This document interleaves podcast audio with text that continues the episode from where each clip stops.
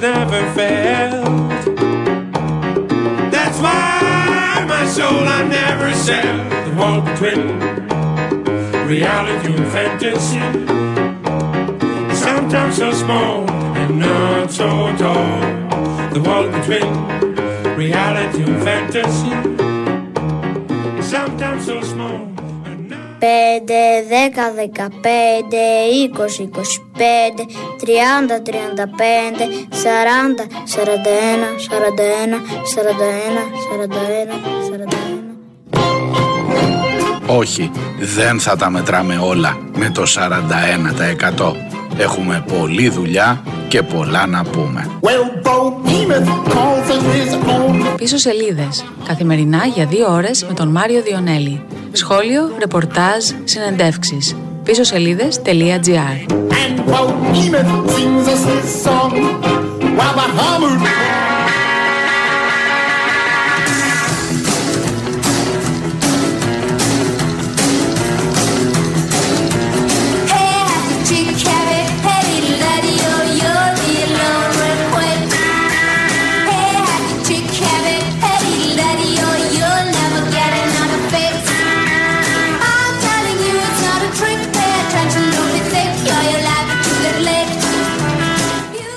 Καλημέρα, καλημέρα, γεια σας. Ήταν πολύ ο καιρός. Ήταν πολύ ο καιρός που πέρασε. Είμαι ο Μάριος Διονέλης. Ακούτε πίσω σελίδες. Είναι Δευτέρα και 4 ο Σεπτέμβριος.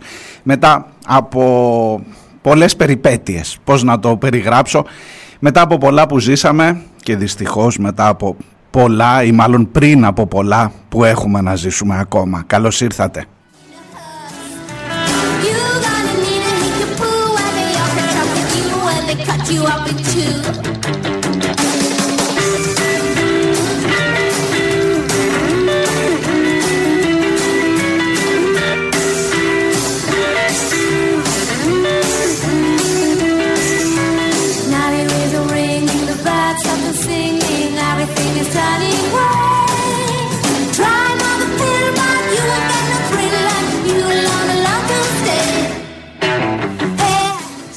Ξέρω πως σε τέτοιες ε, επανενάρξεις καλό είναι να κοιτάς προς τα πίσω και να απολογηθείς λιγάκι. Εδώ φίλε μου μου έδωσες υπόσχεση ότι αμέσως μετά τις εκλογές θα τα ξαναλέγαμε, αλλά μετά ήρθαν καπάκι άλλες εκλογές και έπρεπε να μπεις ξανά σε αυτή τη διαδικασία και μετά ήρθε το καλοκαίρι και μετά έπρεπε να διαχειριστείς τις σύντες συλλογικές, προσωπικές και κοινωνικές που έζησες και έπρεπε όλα αυτά να τα βάλει σε μία σειρά. Να, είδατε, άρχισα τις δικαιολογίες. Αλλά με όλα αυτά στις αποσκευές μας, κάθε τι μας κάνει νομίζω λίγο πλουσιότερους, λίγο πιο έμπειρους, λίγο του να καταλαβαίνεις ότι ρε παιδί μου δεν ήταν τα πράγματα όπως τα υπολόγιζες και όταν κάνεις σχέδια ο Θεός γελάει που λένε και να έρθεις εδώ στο σήμερα, στις 4 Σεπτεμβρίου για να δεις τι ακριβώς έχεις μπροστά.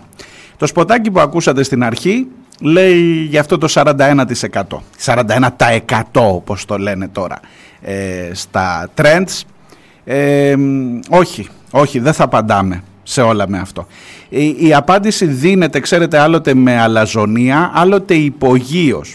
Έρχεται πολύ, ειδικά όσο είσαι κοντά ακόμα στο εκλογικό αποτέλεσμα, έρχεται πολλές φορές μπροστά σου αυτό το «Μα τι θέλετε τώρα, δεν ψήφισε ο κόσμος, δεν διάλεξε ο κόσμος» δεν διάλεξε ο κόσμος, φίλε μου. Τι θέλεις τώρα από εδώ και πέρα να συζητάς; Δεν θα συζητάς, μόνο πας.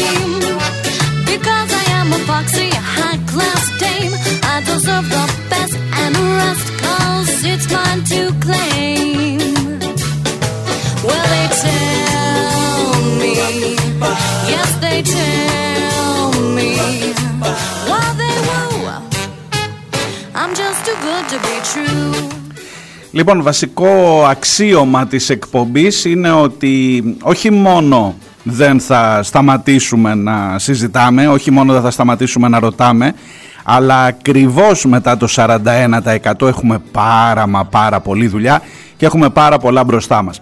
Γι' αυτό αφήνοντας λίγο τα προς τα πίσω θα έχουμε την ευκαιρία σε όλες τις πίσω σελίδες από εδώ και πέρα να πούμε αρκετά, να αναστοχαστούμε, να δούμε τι κάναμε σωστά, τι κάναμε λάθος αλλά κυρίως να κοιτάξουμε παραπέρα. Γι' αυτό ξεκινώντας ε, λίγο με προγραμματικές δηλώσεις, είναι και επίκαιρο, θέλω να σας πω ότι αυτή η εκπομπή που ακούτε έχει μερικά καινούργια πράγματα. Καταρχάς γίνεται δίωρη. Κατά δεύτερον γίνεται live, έχετε τη δυνατότητα, έχουμε τη δυνατότητα να τα λέμε και ζωντανά, 9 με 11 κάθε πρωί στο Creta Pods, στο The Press Project, στο Mixcloud, σε όλες τις πλατφόρμες. Θα τα πούμε αναλυτικά. Βεβαίως σε κάποιους ραδιοφωνικούς σταθμούς. Ε, καλημερίζω την Ικαρία, καλημερίζω την ε, Θεσπρωτεία, την Ιγουμενίτσα, τους καλούς φίλους εκεί. Και ε, αργότερα, αν δεν τύχετε πάνω σε αυτό, πάνω στην ώρα της μετάδοσης, βεβαίως on demand όπως γινόταν παλιά.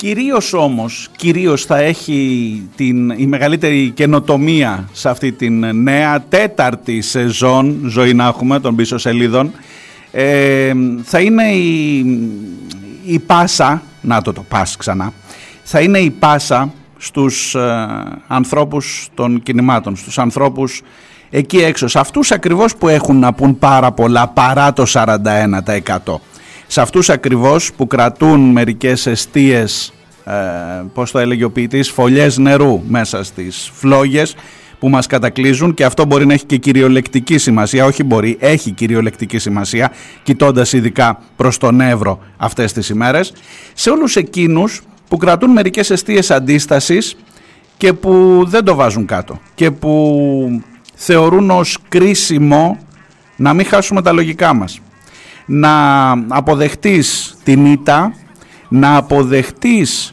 το ότι σε αυτή την παρούσα φάση ναι, αυτός εδώ ο λαός διάλεξε. Και μην μου πείτε για αποχή κλπ. Εντάξει, έχουμε όλοι τις ε, ευθύνες μας. Ξέρουμε όλοι τι ακριβώς έγινε στις εκλογές ή τουλάχιστον προσπαθούμε να το ε, ψυχανεμιστούμε άλλος ε, βιώνοντας έκπληξη, άλλος βιώνοντας επιβεβαίωση, άλλος βιώνοντας απογοήτευση, αλλά τέλος πάντων μέσα σε αυτό το πλαίσιο αν μπορούν οι πίσω σελίδες και εγώ προσωπικά να είναι χρήσιμες νομίζω είναι για να δώσουν φωνή στους ε, ανθρώπους αυτούς. Στους ανθρώπους που και μετά το 41% θα συνεχίσουν να αγωνίζονται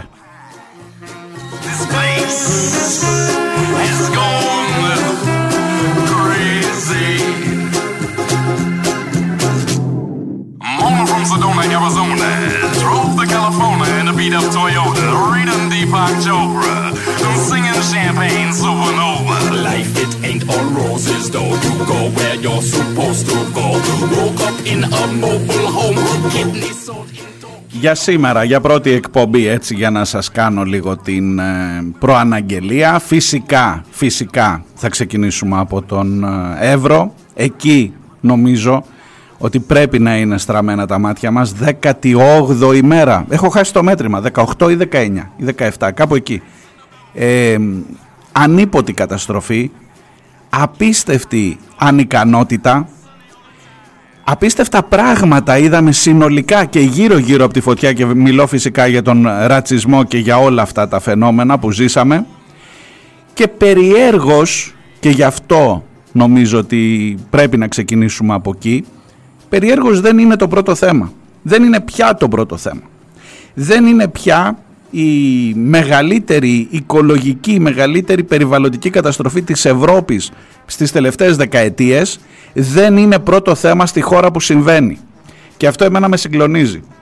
Και νομίζω ότι εκείνο που σας έλεγα, το θεώρημα, το αξίωμα να κρατήσουμε τα λογικά μας, εμείς, εγώ και εσείς εδώ θα ξέρουμε ποιο είναι το πρώτο θέμα και θα το κάνουμε πρώτο θέμα. Γιατί ε, υπάρχει μια πολύ μεγάλη, ε, πώς να σας το πω, μια πολύ μεγάλη δυνατότητα των μέσων ενημέρωσης τα ξέραμε θα μου πείτε αυτά, θέση 107, 108 που είμαστε, τα ξέραμε, δεν πέσαμε από τα σύννεφα. Ε, υπάρχει όμως η δυνατότητα αυτή να αλλάξουν την ατζέντα. Ρε παιδί μου με το ζόρι να είναι πρώτο θέμα ο Κασελάκης. Έχω να σας πω και για τα του ΣΥΡΙΖΑ, εννοείται. Μπαίνω σε πειρασμό μεγάλο. Αλλά θα πάω με το γάντι εκεί και δόξα τω Θεώ έχουμε πολλές εκπομπές να τα πούμε και έχουμε και εκλογές μπροστά για την ανάδειξη του νέου Προέδρου. Θα χρειαστείτε τρεις ώρες, παρένθεση, θα χρειαστείτε τρεις ώρες περίπου για να ακούσετε όλες τις ομιλίες των υποψηφίων προέδρων του ΣΥΡΙΖΑ αλλά να το κάνετε, έχει ενδιαφέροντα πράγματα. Εγώ θα σας πω κάποια πράγματα αργότερα σήμερα.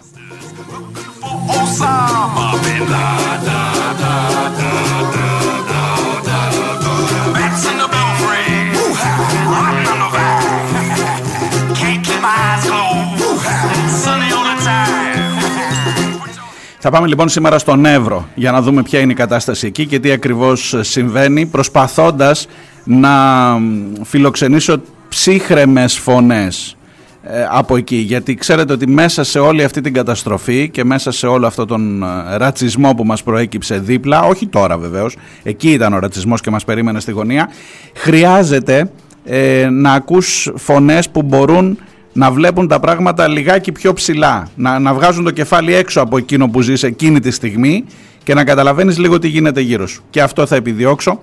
Ε, η, η φόρμα της εκπομπής θα είναι ότι το πρώτο ημίωρο, έτσι να σας δώσω λίγο το στίγμα, το πρώτο ημίωρο θα ξεκινάμε με μια γενική ανασκόπηση της μέρας και οι τηλεφωνικές συνδέσεις θα γίνονται μετά από το δεύτερο ημίωρο, στο δεύτερο, στο τρίτο και στο τέταρτο. Βεβαίως λένε πάντα οι παλιοί, οι παλιοί ραδιοφωνατζίδες μη βάζεις φόρμες και κουτάκια κλπ γιατί μετά σε βασανίζουν και πρέπει να τα υπηρετείς αυτά. Ε, θα το βρούμε, θα το βρούμε στην πορεία και για μένα είναι λίγο καινούρια συνθήκη αυτή αλλά νομίζω ότι θα έχει ενδιαφέρον. Μείνετε εδώ.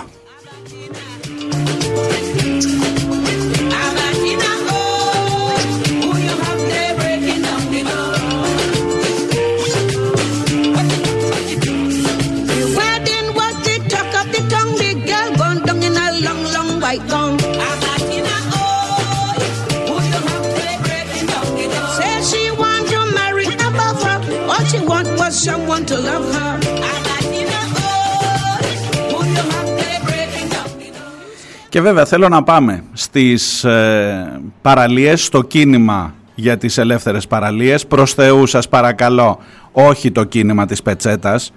Προσβάλλει τους ίδιους τους ανθρώπους, οι οποίοι ήταν εκεί πριν από το κίνημα, ε, πριν από την στιγμή που το κίνημα έφτασε μέχρι τον αφρό της επικαιρότητας, μέχρι την πρώτη γραμμή της επικαιρότητας. Ήταν εκεί και αγωνίζονταν για, τους δημο... για το δημόσιο χώρο, για τους τόπους τους, για τις παραλίες τους πριν πέσουν τα φώτα. Το ότι έπεσαν τώρα τα φώτα επίσης μπορεί να έχει μια συγκεκριμένη εξήγηση. Ωστόσο έκανε και καλό. Ωστόσο δημιούργησε και μια δυναμική. Ωστόσο έβαλε την φωτιά εκείνη που σας έλεγα από τη μία, όχι φωτιά κυριολεκτικά, τη φωτιά στη, στο κίνημα από το ένα νησί το, στο άλλο, από την Πάρο στην Άξο, από την Άξο στη Σέριφο, από τη Σέριφο στα Χανιά, από τα Χανιά οπουδήποτε εν πάση περιπτώσει και ξαφνικά έχεις να λες και ξαφνικά ήρθαν τα μέσα ενημέρωσης, τουλάχιστον τα κυρίαρχα, να το ονομάσουν κίνημα της πετσέτας. Λες και ο μεγάλος μας στόχος ήταν απλά να βάλουμε την πετσετούλα μας. Ήταν, έλα μωρέ, άμα καταφέρεις λίγο εκεί δίπλα στις ξαπλώστρες μου, ανάμεσα στις δύο, άμα σε αφήσω λίγο ή αν αφήσω τα πέντε μέτρα που λέει ο νόμος να πας να βάλεις την πετσετούλα σου μπροστά μπροστά και ας βρέχεται από το κυματάκι, καλά θα είσαι. Άσε που τον μπροστά μπροστά πληρώνεται πολύ και μάλλον εκεί δεν θα σε αφήσω ποτέ γιατί φτάνει λέει 300 και 500 για να κλείσεις. Τέτοια πράγματα συμβαίνουν σε αυτήν εδώ την υπέροχη την όμορφη χώρα του 41%.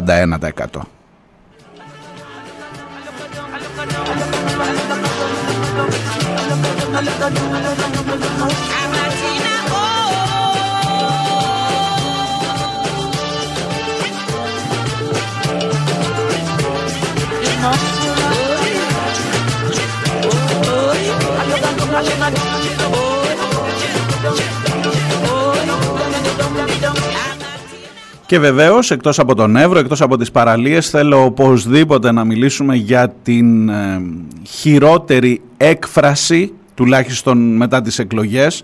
Χειρότερη έκφραση αυτού του αυταρχισμού, αυτής της αλαζονίας του 41% και μιλώ βεβαίως για την υπόθεση με το κτίριο του Συλλόγου Έλληνων Αρχαιολόγων. Και όλα αυτά που ζήσαμε που και αυτό έχει πολλές προεκτάσεις γιατί δεν είναι μόνο αυτή καθ' αυτή η δράση του Συλλόγου Ελλήνων Αρχαιολόγων η αφορμή για να ξεκινήσει όλο αυτό βεβαίως, είμαι σίγουρος ότι το θυμάστε, ήταν το ναυάγιο της Πύλου. Είχαν το θράσος είχαν το θράσος οι αρχαιολόγοι να διοργανώσουν στο κτίριο που τους παραχωρεί, ακούστε, ακούστε χριστιανοί, τους παραχωρούμε κιόλας ως κράτος το κτίριο και μας κάναν και εκδήλωση για τις ευθύνες τις δικές μας ως κράτος για το ναυάγιο της Πύλου, για τους 600-700 νεκρούς. Από πού και ως πού, κύριοι αρχαιολόγοι, που μου θέλετε να έχετε και το κτίριο παραχωρημένο κάνατε εκδήλωση για τις ευθύνες του κράτους σε ένα κτίριο που σας παραχωρείται από το κράτος. Είναι πολύ απλά τα πράγματα, παιδιά, μην το συζητάμε. Έρχεται το κράτος και σας παίρνει το κτίριο πίσω. Όμορφα, νοικοκυρεμένα, 41%.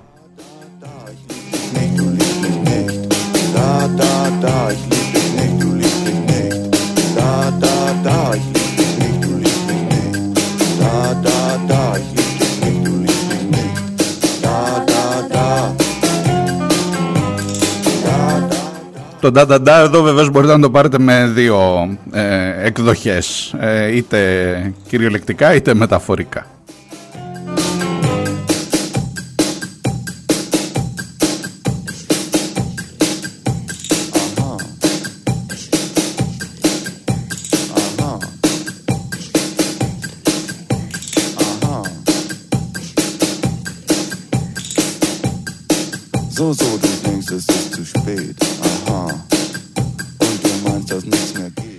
Και για να τελειώσω με τις προγραμματικές δηλώσεις, ένα μεγάλο στίχημα για αυτές τις ε, καινούργιες πίσω σελίδες θα είναι η δική σας συμμετοχή. Ε, θέλω λιγάκι να σας προκαλέσω, θέλω λιγάκι να σας δελεάσω. Θα επιδιώξω, αν το θέλετε κι εσείς, ε, ξέρετε ότι η κοινότητα που έχουμε φτιάξει, οι άνθρωποι που συμμετέχουν με τα μηνύματά τους, που συμμετέχετε με τα μηνύματά σας σε αυτή την εκπομπή είναι αρκετά μεγάλη και νομίζω ότι είναι και εξαιρετικής ποιότητας και δεν το λέω για να ευλογήσουμε τα γένια μας. Νομίζω ε, όσες ε, και όσοι ακούτε τις πίσω σελίδες ξέρετε ακριβώς τι εννοώ και κατανοείτε τι είναι αυτό που έχουμε εδώ. Λοιπόν λέω να το φέρω και στο μικρόφωνο.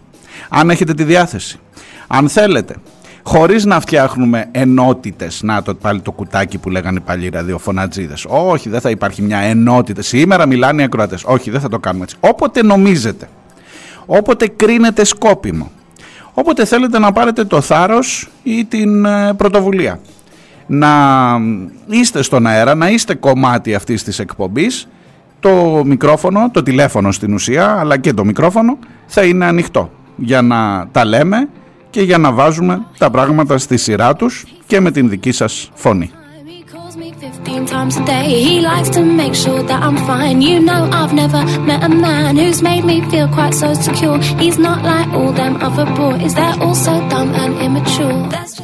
Λοιπόν, αρκετά δεν είναι ε, για αρχή, ε, αρκετά δεν είναι για προγραμματικές δηλώσεις. Έτσι σιγά σιγά να μπαίνουμε στην σειρά των πραγμάτων με το δημιουργικό άγχος, θέλετε να το πω έτσι, που έχει πάντα η κάθε πρώτη φορά. Εγώ θα σας έλεγα και η κάθε εκπομπή όταν ε, ξεκινάς, αλλά που νομίζω μαζί μπορούμε να τα βρούμε για να κρατήσουμε τα λογικά μας μέσα στο κεφάλι μας. Θα το λέω και θα το επαναλαμβάνω.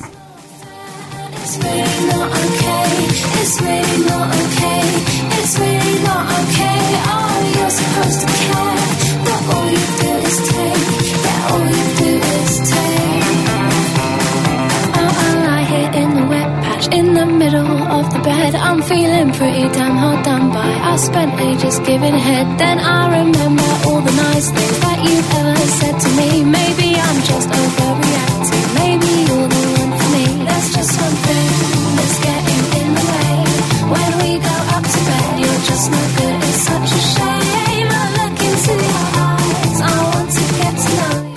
Κρατήστε τις ημερομηνίες μπροστά για να ξέρετε τι μας έρχεται, έτσι, γιατί ο Σεπτέμβρης έχει πάντα πολύ σημαντικά πράγματα. Φυσικά ο Σεπτέμβρης ανήκει στον Παύλο, φυσικά ο Σεπτέμβρης ανήκει στο Ζακ. Θα έχουμε τις επόμενες ημέρες να πούμε αρκετά για αυτά.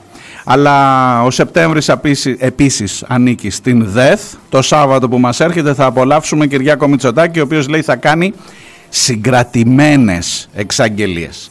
41% 41% αλλά ε, στις εξαγγελίες θα είναι πώς το λένε φτωχή στα πίτουρα πώς το λέει η παροιμία αυτή ε, την Κυριακή την επόμενη μέρα ακριβώς αυτό είναι το Σάββατο 9 Σεπτεμβρίου τώρα που μας έρχεται ε, την επόμενη μέρα στις 10 έχουμε εκλογές στο ΣΥΡΙΖΑ τουλάχιστον τον πρώτο γύρο και στις 11 την επόμενη Δευτέρα ανοίγουν τα σχόλια. Κάντε τον προγραμματισμό σας. Ξέρω, ξέρω ο, σίγουρα κάτι από όλα αυτά, ίσως και όλα μαζί, σας αφορούν, μας αφορούν όλους.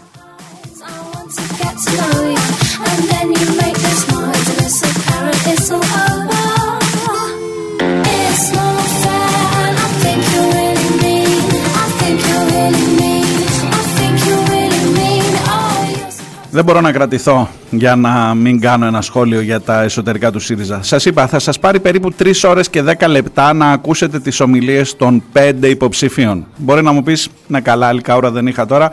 Πες μας, κάνε ένα ρεζουμέ τι ακριβώς είπανε. Εγώ θα σας έλεγα ότι έχει ενδιαφέρον να δείτε, όσοι τουλάχιστον νιώθετε τον εαυτό σας ή ακουμπάτε ή ελπίζετε ή περιμένετε κάτι από την αριστερά ή εν πάση περιπτώσει κοιτάτε με ενδιαφέρον αυτό τον χώρο, άσχετα από το τι ψηφίζετε. Νομίζω ότι έχει ενδιαφέρον να δείτε τον διάλογο αυτόν που αναπτύσσεται και κυρίως τον τρόπο με τον οποίο γίνεται ο διάλογος. Ενδιαφέρουσες ομιλίες και οι πέντε. Αλήθειες πολλές στις ομιλίες αυτές. Νομίζω η αποκαθήλωση του Κασελάκη θα, θα, θα, θα, κάνω ό,τι μπορώ να μην χαρακτηριστώ ή να μην θεωρήσετε ότι υποστηρίζω τον έναν ή τον άλλο. Εξάλλου δεν μου πέφτει λόγος. Δεν μου πέφτει λόγος, δεν είμαι εκεί, δεν έχω... Ούτε θέλω να σας πω τι θα ψήφιζα αν θα ψήφιζα ε, για πρόεδρο του ΣΥΡΙΖΑ. Δεν είναι αυτός ο στόχος μου. Θέλω όμως να σας πω ότι ακούγοντας τις ομιλίες έστω διαγώνια γιατί δεν, τις, δεν έχω δαπανίσει και τις τρεις ώρες αυτές αλλά διαγώνια πήρα μια πολύ καλή ιδέα για το τι ακριβώς υπόθηκε. Ε, βλέπω να λέγονται πολλές αλήθειες. Άκου να δεις τώρα ρε εσύ τι ανακαλύψαμε. Δεν λειτουργούσαν οι οργανώσεις του ΣΥΡΙΖΑ. Δεν είχαν λόγο. Δεν είχαν σε κανέναν, δεν έδιναν ε, ε, αυτή τη φαινομενική δημοκρατία που ελάτε το κόμμα των μελών και κάτι τρίχες. Οι οργανώσεις μελών λέει ήταν όλες ανενεργές. Και όποτε πήγαν να πάρουν καμιά πρωτοβουλία, αυτά τα είπαν όλοι. Από το Τζουμάκας, ο Τσακαλώτος, η Αχτσιόγλου. Ε, επίσης, επίσης, σε κάποιες ομιλίες θα διαπιστώσετε ότι δεν είμαστε πια αριστερό κόμμα εσείς. Ακούστε να δείτε κάτι πράγματα. Ε, ο ριζοσπαστισμός μας λέει πήγε περίπατο. Αυτό το είπε ο Ευκλήδης. Ε, γιατί δεν αφήσαμε τη νεολαία να πάρει πρωτοβουλίες όταν η νεολαία έλεγε κατά του φράχτη ή το τμήμα δικαιωμάτων και εμείς έπρεπε να ακούμε με να έχουμε ένα τμήμα δικαιωμάτων που να λέει και κάτι αριστερό δικαιωματίστικο αλλά η κεντρική μας αφήγηση γιατί είμαστε κυβερνός αριστερά έπρεπε να είναι ξέρω εγώ αυτό υπέρ του φράχτη υπέρ του αυτό. Ε και κοίτα να δεις τώρα που ενώ την έκανες αυτή τη συζήτηση καμιά φορά και προεκλογικά τότε σου λέγανε όχι δεν, δεν αμφισβητείται η ταυτότητα του ΣΥΡΙΖΑ, η ριζοσπαστική μας, ε, έτσι, το ριζοσπαστικό μας DNA κλπ. Και ξαφνικά πηγαίνει στο συνέδριο την επόμενη μέρα μετά την ήττα και βγαίνουν φορά παρτίδα ε, ε, όλες αυτές οι παθογένειες για τις οποίες μιλούσαμε ή μιλούσε ο κόσμος ή έβλεπε εν πάση περιπτώσει ο κόσμος αλλά ήταν έκπληξη οι 20 μονάδες διαφορά. Κοίτα να δεις κάτι πράγματα.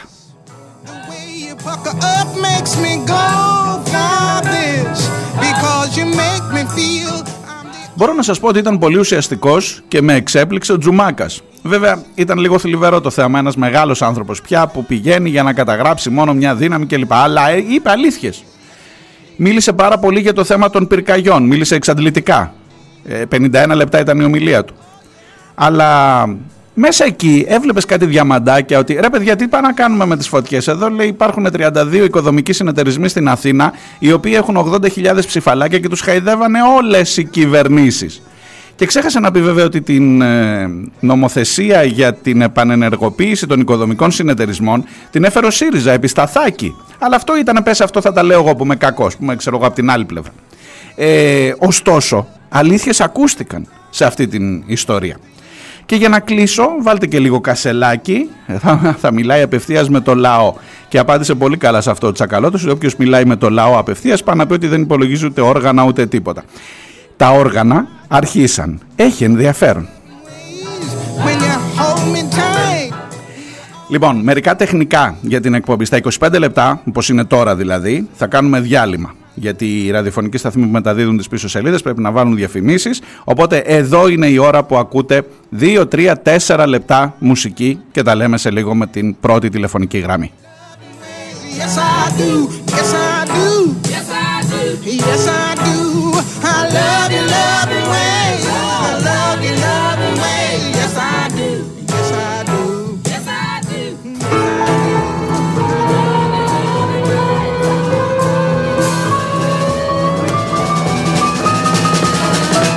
Like shadows on a silver screen, we're drinking rum and kerosene. You are polite and I'm obscene. I'm very pleased to meet you. Oh, I'm very pleased to meet you.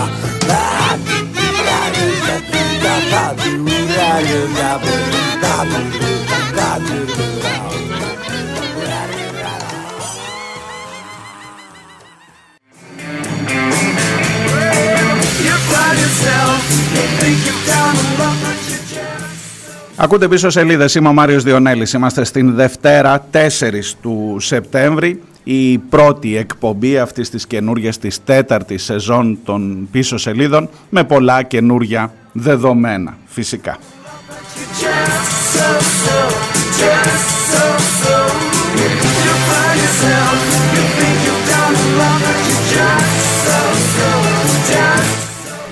Η πρώτη τηλεφωνική γραμμή, η πρώτη σύνδεση θα είναι με τον Εύρο. Νομίζω δεν υπήρχε άλλη επιλογή για το ξεκίνημα και αυτής της εκπομπής και της σεζόν από το να πάμε στην Αλεξανδρούπολη, από το να δούμε τι ακριβώς συμβαίνει. Σας έλεγα και νωρίτερα, αντιλαμβάνομαι ως το πρώτο, το μέγιστο, να μην σας πω το μόνο θέμα της επικαιρότητας που πρέπει να απασχολεί την επικαιρότητα αυτή τη στιγμή, αυτή την τεράστια καταστροφή.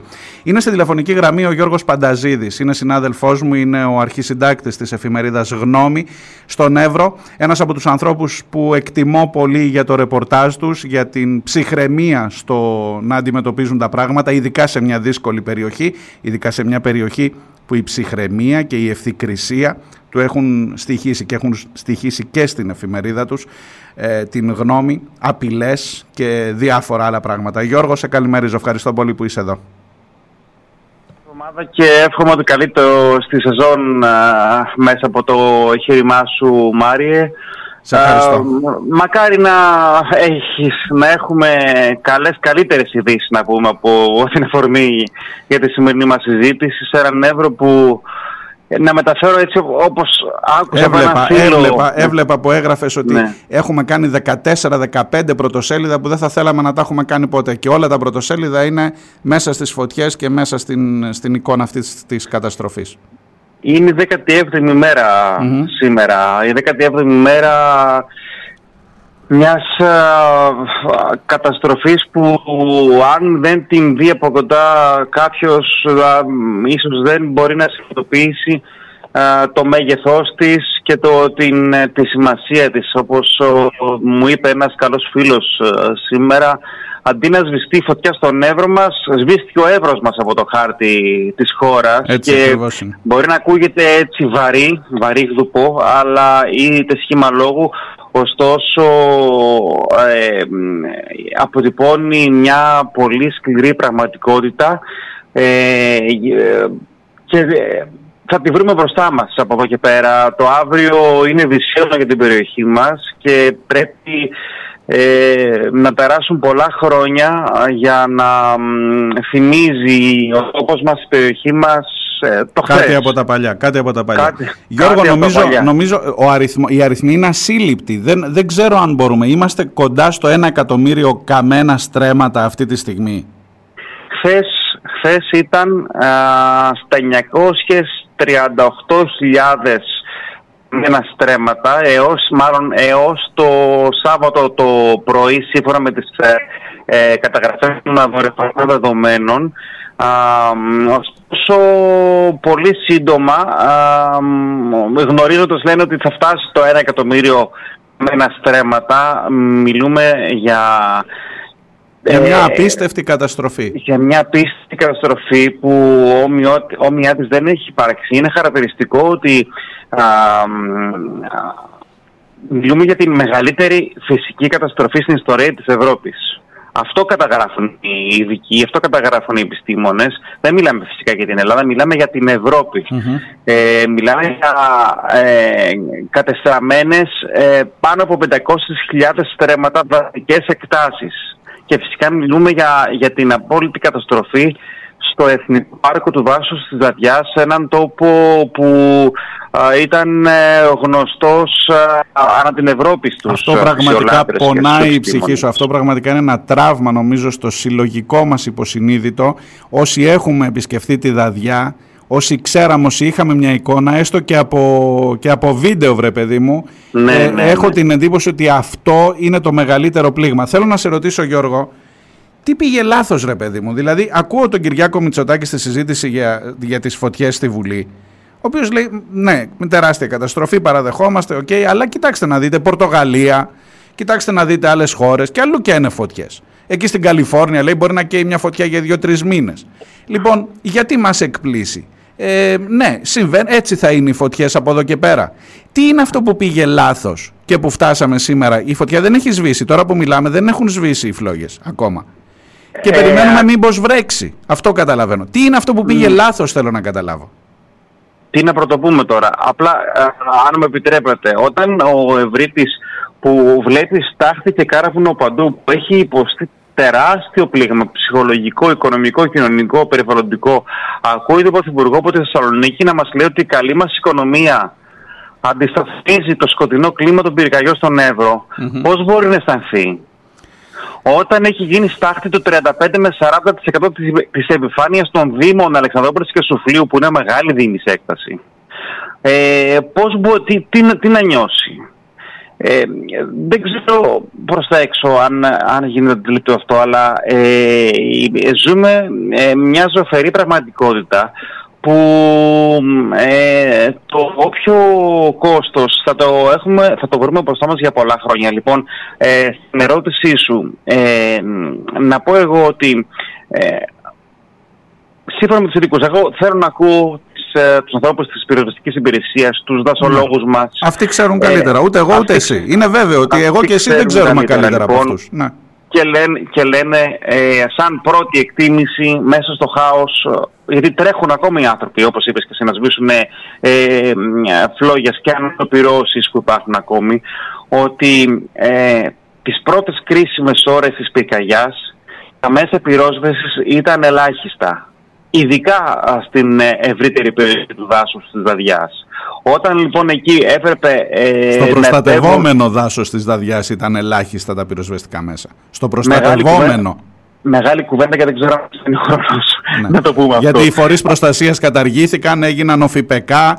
Ε, ναι, ναι, ναι, Καταλαβαίνω τι θέλεις να πεις. Ναι με ανθρώπους που ήξεραν πάρα πάρα πολύ καλά την περιοχή, ήξεραν πώς να παρεύουν, πού, τι να αντιμετωπίσουν πρώτα. Ο λόγος τους δεν έφτανε μέχρι την Αθήνα, όπου πλέον από εκεί διοικείται το, ο φορεας του δάσου της Δαδιάς, ναι. Λοιπόν, α, ο προϊστάμενος της Διεύθυνσης Δασών είχε μιλήσει προημερών στην εφημερίδα μας στη γνώμη του Εύρου και μας είπε ο άνθρωπος ότι υπήρχαν ελάχιστες δυνάμεις στις πρώτες ώρες, δόθηκε προτεραιότητα στο νότιο Εύρω, και αν είχαν, αν είχαν επέμβει ε, αποτελεσματικά περισσότερες δυνάμεις και ε, εναέρια μέσα, γιατί ξέρετε το πυκνό δάσος ε, δεν επέτρεπε άμεσα να πλησιάσουν επίγειες δυνάμεις ε, ναι. στο, ναι. εκεί στις περιοχές που είχαν πρόβλημα, τότε θα μπορούσαμε να αντιμετωπίσουμε, να περιορίσουμε την, τη ζημιά, την καταστροφή.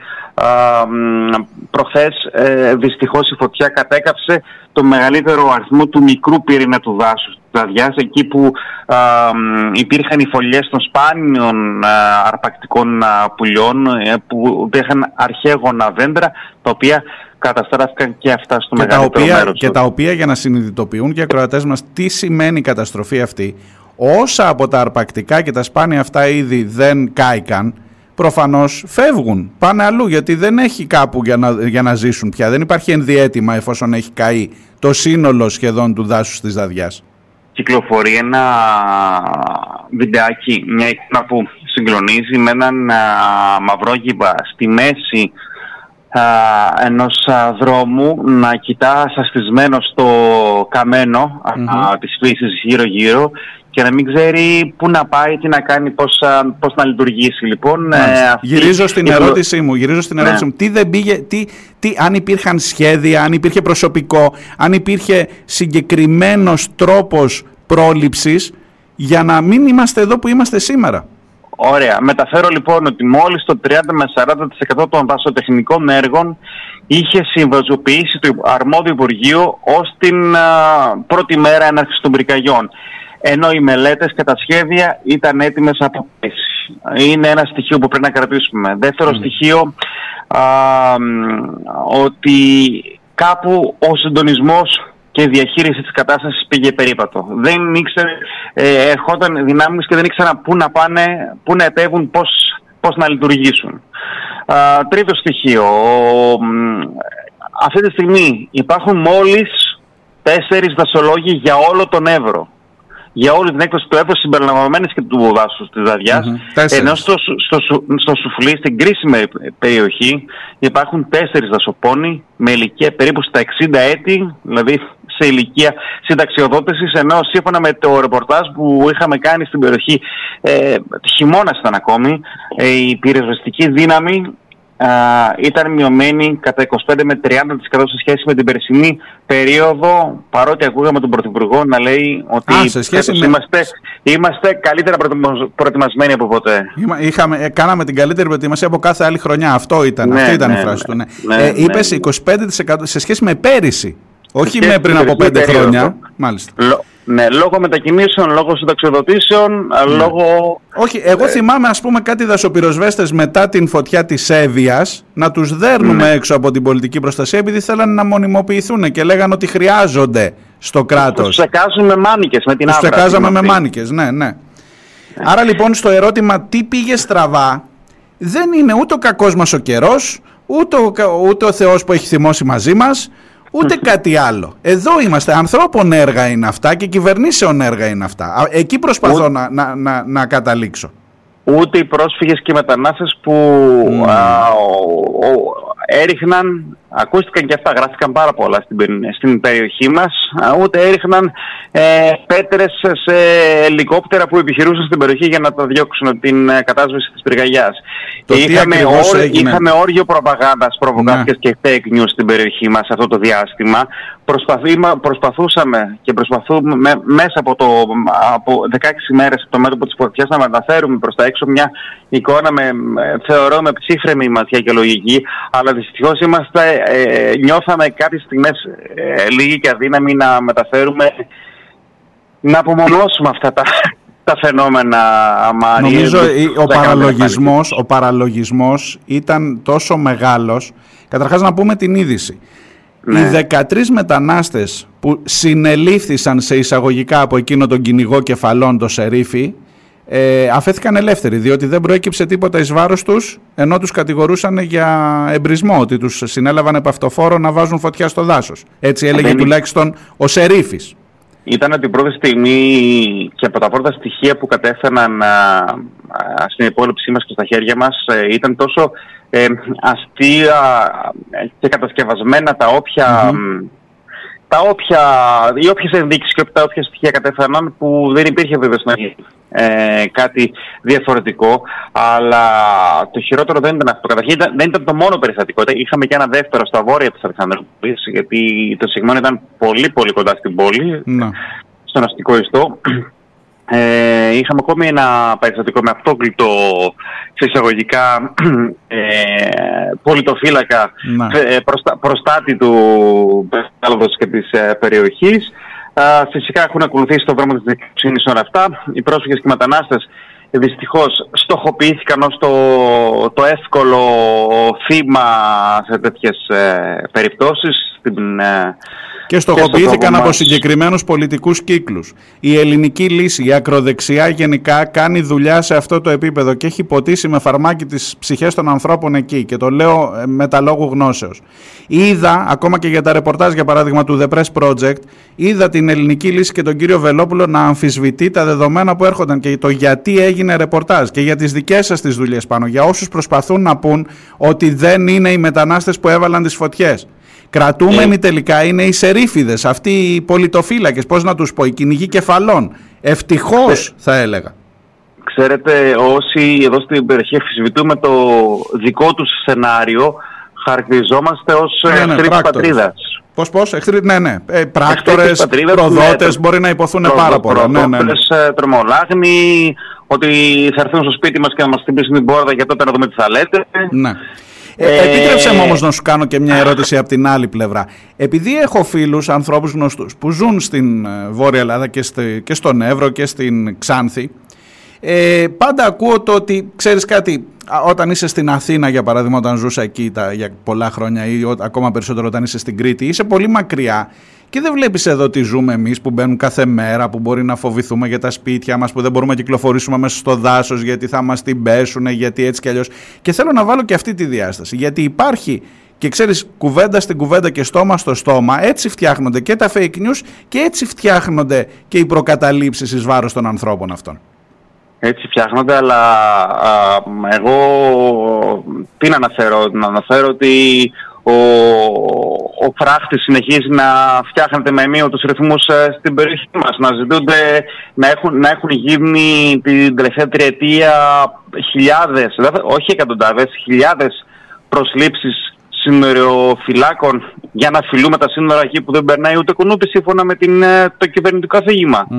Ε, ο Εύρος δεν είναι ε, από άκρης άκρη ρατσιστικός, ξενοφοβικός ε, και κυνηγός, κυνηγός κεφαλών. Οι Ιδρύτες δεν είναι τέτοιοι. Ε, ε, περνάνε πρόσφυγες και μετανάστες από τα χωριά, ε, ψωνίζουν από τα μαγαζάκια, από τα μίνι μάρκετ και συνεχίζουν την πορεία τους ε, ζητώντας έξοδο, διαφυγή σε άλλες σε περιοχές, σε άλλες χώρες.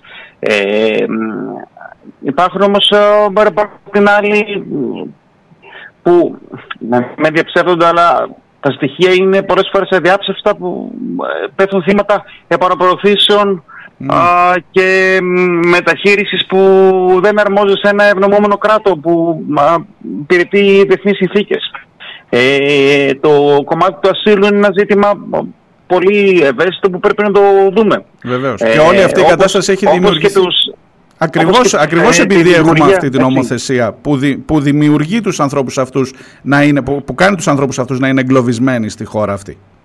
Ας μην ξεχνάμε και το κομμάτι, τον, το κομμάτι ε, την, ε, την τραγικότητα της είδησης ε, των απαθρακωμένων σωρών μεταναστών ε, στο, στην περιοχή του δάσους της Δαδιάς την πρώτη εβδομάδα της τραγωδίας και της καταστροφής και ε, δεν θέλω να γίνω μάτις κακών, αλλά υπάρχουν φόβοι ότι μπορεί να ενημερωνόταν και θα γίνει ε, οι πήγες δυνάμεις θα... Θα μπουν στο δάσος, μπορεί να βρούμε κι άλλους. Αυτός είναι ο φόβος. Ελπίζουμε να μην επιβεβαιωθούν τέτοιες μαρτυρίες.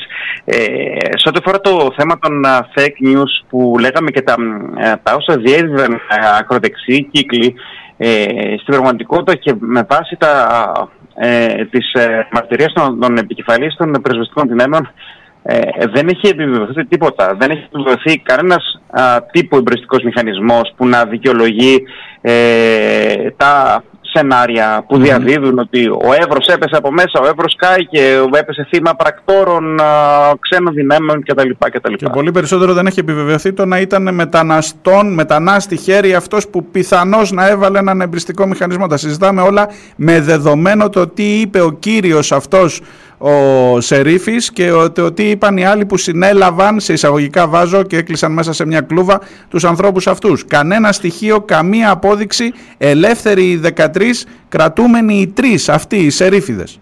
Είδαμε και άλλα, τις, ιδιαίτερα τις πρώτες ημέρες, ε, είδαμε ε, να δημιουργούνται ομάδες ε, σε εισαγωγικά πολιτοφυλακής μετά από καλέσματα και να βγαίνουν στους δρόμους α, μήπως δουν κάποιον που δεν εγκρίνουν φυσιογνωμικά Ναι, ναι. για να πάρουν το νόμο στα χέρια τους. Είχαμε επίθεση από φασιστικά στοιχεία σε δομή ελλογής και συλλογική κουζίνα που μαγείρευε για τους πυροσβέστες και για τους ε, πληγέντες στα χωριά μας Α, έτσι, όχι ε. τους μετανάστες, έτσι. Ε, είχαμε τέτοια φαινόμενα. Ε, δυστυχώς κάπου η κοινωνική ειρήνη στην περιοχή μας ε, δυστυχώς ε, πέστη ε, βαρύ πυλίγμα. Υπήρχαν προσπάθειες για να δημιουργηθεί αυτό που λέμε κοινωνικός αυτοματισμός. Ναι. ε, και δημιουργήθηκε. στο κόμμα. Ω ένα βαθμό δημιουργήθηκε. Τουλάχιστον ένα αυτή την βαθμό εικόνα δημιουργήθηκε. πήραμε εμείς. Σέβομαι αυτό που λες ότι δεν είναι οι ευρύτες όλοι έτσι. Αλλά η εικόνα που πήραμε εμείς, τουλάχιστον από αυτά τα φαινόμενα, δεν ήταν καλή. Ε, Είναι αυτοί που προσπαθούν ίσως πολλές φορές να κάνουν και το περισσότερο κρότο, το περισσότερο θόρυβο στις Ναι, προφανώς. εθνικές διοικητήσεις και στο facebook. Έτσι. προφανώς, προφανώς. Οι Θέλω... άνθρωποι που έχουν μια αντίθετη άποψη ίσως είναι, ε, προσπαθούν με πράξεις αλληλεγγύης να δώσουν άλλη, άλλου είδους βοήθεια στην κατάσταση αυτή. Και εκεί χρειάζεται και ένα κράτος που να μην υποκινεί αυτές τις αντιλήψεις. Εκεί χρειάζεται και μια κυβέρνηση που να μην υποκινεί αυτές τις αντιλήψεις. Γιατί εγώ το, δεν είδα... τεράστιο, ναι, Ναι. το τεράστιο ζήτημα που, που απασχολεί την περιοχή και ενδεχομένως είναι αυτό το σοβαρότερο που πρέπει να σκύψουν οι, όλοι μας να σκύψουμε με, με σοβαρότητα να το δούμε είναι το, το θέμα της, ε, μ, το θέμα των διακινητών ανθρώπινων ψυχών μμμ. που πολλές φορές πέφτουν και θύματα ε, των αρχαίων ατυχημάτων α, που έχει δημιουργήσει και απώλειες α, συν, συνανθρώπων μας, συμπολιτών μας εδώ στον Εύρο ε, με διακινητές που λειτουργούν ως ο, ορολογικές βόμβες μέσα στους δρόμους της περιοχής μας και δημιουργούν ε, ε, Είναι αυτοί οι άνθρωποι που γεμίζουν ένα φορτηγό, τρέχουν με 200 χιλιόμετρα να μην τους πιάσουν και τελικά πέφτουν πάνω στους ανθρώπους που οδηγούν. Και μέσα από δι- κατα, καταδίωξη των αστυνομικών δυνάμεων Ναι. που ακόμη και με συγκεκριμένες περιοχές. Ναι, βρε Γιώργο, αλλά και η καταδίωξη. Και η καταδίωξη και η δουλειά του διακινητή. Γιατί, γιατί έχει έδαφος να συμβεί; Γιατί δεν έχεις ένα θεσμικό πλαίσιο ώστε αυτοί οι άνθρωποι να μπορούν να έχουν ασφαλή περάσματα και να μπορεί να τους αντιμετωπίσει η Ευρώπη ισότιμα και να, με, με, με την ε, συνθήκη του Δουβλίνου να μην ε, φυλακίζονται σε αυτήν εδώ τη χώρα. Και να, να Είναι μπορεί τε- όλο αυτό να δουλέψει με τις διαδικασίες του ασύλου, με τις διαδικασίες που προβλέπουν οι διεθνείς συμβάσεις, οι διεθνείς συνθήκες. Μάρι, είναι τεράστιο ζήτημα αυτό. Ας α, θυμίσουμε και στο, α, ας πούμε και ένα άλλο ζήτημα που μου απασχολεί την περιοχή που- και αφορά την, το πλήγμα στην τοπική οικονομία, α, για την τοπική κοινωνία. Ε, να, ας θυμίσουμε ότι πριν από λίγους μήνες ήταν μόνο όταν με μέτρα του Ισάκιου Δημοτήχου εξηχνιάστηκε ολόκληρο οργανωμένο κύκλωμα ε, που συμμετείχε στο κομμάτι της διακίνησης μεταναστών και ε, ουσιαστικά ε, το στρατηγικό σημείο ήταν μέσα από, επιχει- ε, από αστυνομικά τμήματα συνοριοφυλακής και στην περιοχή. Α, δεν ήταν από καμιά ΜΚΟ. Δεν ήταν από αλληλέγγυους που κατηγορούνται συνήθως. Ήταν Δεν από τα ήταν ίδια από τα ΜΚΟ, αστυνομικά τμήματα η Όχι. οργάνωση των ε, διακινητών. Και αυτό μέσα από, εννο- έτσι, από ε, μεγάλη επιχείρηση ε, από την ίδια την αστυνομία που Μάλιστα. εξαρθρώσε κύκλωμα στους κόλπους της. Γιώργο, έχω ακόμα 1,5 λεπτό. Θέλω οπωσδήποτε να πούμε μια κουβέντα για το πλήγμα στην οικονομία. Μου είπες κάποια πράγματα, αλλά κυρίως και για αυτή την ε, απίστευτη ιστορία ότι ενώ και εγώ ήταν ο Εύρος, ε, ενώ ε, πίσω από την Αλεξανδρούπολη υπήρχαν φλόγες, ο Δήμος Αλεξανδρούπολης ξεπάτωνε δέντρα μέσα στι, τις ίδιες μέρες μέσα στο κέντρο της πόλης. Και εκεί Να είχαμε το και δω. συλλήψεις Ναι. και από ό,τι ξέρω είχες και προσωπική εμπλοκή η οικογένειά σου σε αυτό. Να τα δώσουμε διδλάκια γιατί ο χρόνος Ναι, μας ναι. πιέζει. Ε, ασόκ, απόγνωση, φόβος και ανησυχία για το αύριο είναι ε, ορισμένα συναισθήματα που έχουν να αντιμετωπίσουν οι ευρύτες. Έχουν ε, δει τα, τα, τα νούμερα τα περιγράψαμε στην αρχή. Όλη τη φύση, όλο το πράσινο γύρω από την ευρύτερη περιοχή της Αλεξανδρούπολης κατεστραμμένη, καμένη. Ε, οι υπέροχες, πανέμορφες περιοχές όπως ο Άβαντας, όπως η Κύρκη ε, είναι μόνο μαύρο βλέπεις. Ε, πλήγμα στην αρχαία ζώνη Μεσημβρίας, στον αρχαιολογικό χώρο. Έχει κατασταθεί ολοσχερός το μελισσοκομικό πάρκο Σουφλίου. Mm. Ε, χιλιάδες μέλη είχε κατεστραμμένα, χιλιάδες αγροτικές εκτάσεις ε, να, να έχουν αφάνιση. Πώς θα, πώς θα διορθωθούν αυτά; Βλέπω να έρχεται Εύρος, και, Εύρος Πας ή Αλεξανδρούπολη Πας. Πώς θα το πούμε αυτό τώρα; Επίσης Μάριε να αναφέρω για τον ε, περίφημο ελαιόνα της Μάκρης. Εξαγώγημο προϊόν mm. Τεράστιε ζημιά στα ελαιόδατα της περιοχής. Τα ελαιοτριβία δεν γνωρίζουμε αν θα δουλέψουν φέτος. Ε, Επίσης, τεράστια ανησυχία για τις πρώτες βροχές που υπάρχουν και για πλημμυρικά φαινόμενα. Βέβαια. Τώρα, ε, καλό το Ευρωσπάς, αλλά άμα δεν δούμε σοβαρά ένα άμεσο ε, σχέδιο ε, για το τι πρέπει να γίνει με, με γοργά βήματα πλέον, γιατί ο χρόνος δεν μας παίρνει, νομίζω ότι θα βρεθούμε μπροστά σε πολύ δυσάρεστες εκπλήξεις και δεν είναι θέμα βέβαια μόνο προετοιμασία ενός μήνα, είναι ε, χρόνων μπροστά η υπόθεση. Ε, Θέλει πολλή δουλειά. Είναι θέμα, είναι θέμα ειδικών. Ας ακούσουμε επιτέλους Σωστά. Κάποιες μου... ειδικούς τεχνασμού, βασολόγου, γεωπόνους ναι. κτλ. Σωστά. Και νομίζω μάλλον δεν είναι καλή λύση να κόψουμε τα δέντρα μέσα στην Αλεξανδρούπολη για να φτιάξουμε ένα κολυμβητήριο, κλειστό γυμναστήριο. Α, τι ήταν. Ένα, ένα νέο κλειστό γυμναστήριο μέσα σε άλσο εφητόριο, αποτελούμενο από 440 δέντρα.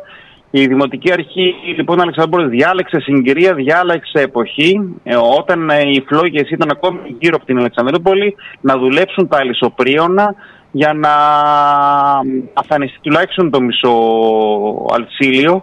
Ε, ένα κίνημα της περιοχής που ζητούσε, ότι, που έλεγε ότι ούτε ένα δέντρο δεν πρέπει να πάει χαμένο, ε, δέχθηκε καταστολή, δέχθηκε την ε, κρατική και αστυνομική βία. Ε, Συλλήψεις. Ε, Ξέρω... 15 επιπόλοιπτοι πολίτες ε, κάθε ηλικία αντιμετωπίστηκαν πέρασαν από το εγκληματολογικό Μάριε. Αντιμετωπίστηκαν ως εγκληματίες. Επειδή πήγαιναν να προστατεύσουν τα δέντρα της περιοχής. Τα, τα δέντρα μέσα στον αστικό ιστό της πόλης της Αλεξανδρούπολης. Γιώργο, σε ευχαριστώ πάρα πολύ για αυτή την εικόνα. Εύχομαι καλή δύναμη στους ανθρώπους, στον Εύρο και σε σένα προσωπικά και επιφυλάσσομαι να τα ξαναπούμε γιατί σίγουρα θα έχουμε και μετά την καταστροφή να δούμε πώς θα προχωρήσει όλο αυτό και τι θα γίνεται και ποια θα είναι η εικόνα και τους επόμενους μήνες και σου υπόσχομαι ότι θα, θα φροντίσω να τα ξαναπούμε. Α μην ξεχαστεί ο Εύρος, γιατί έχει μπροστά του είναι τα δύσκολα. Ακριβώς. Σε ευχαριστώ πάρα πολύ, Γιώργο. Καλημέρα. Γεια χαρά.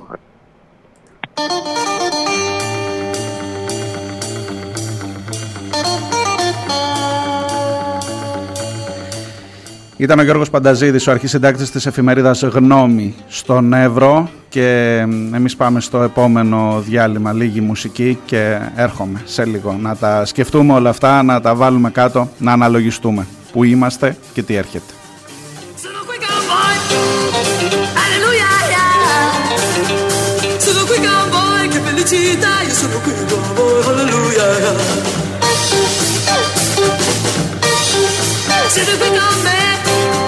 Alleluia! Siete qui con me, tutti amici qui, cantate insieme a me.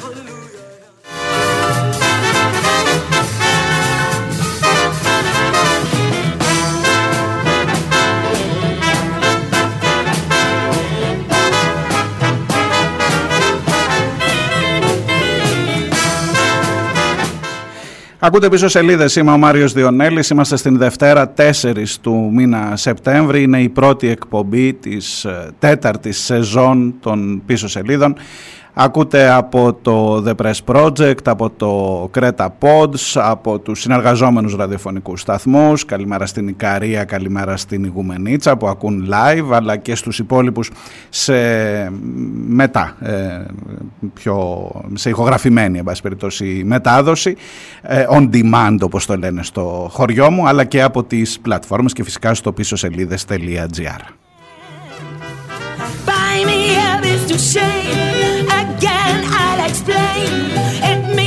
you're the fairest in the land. I could say bello, bello, even say wunderbar. Each language only helps me tell you how grand you are. I've tried to explain. Buy me out is to shame. So kiss me and say you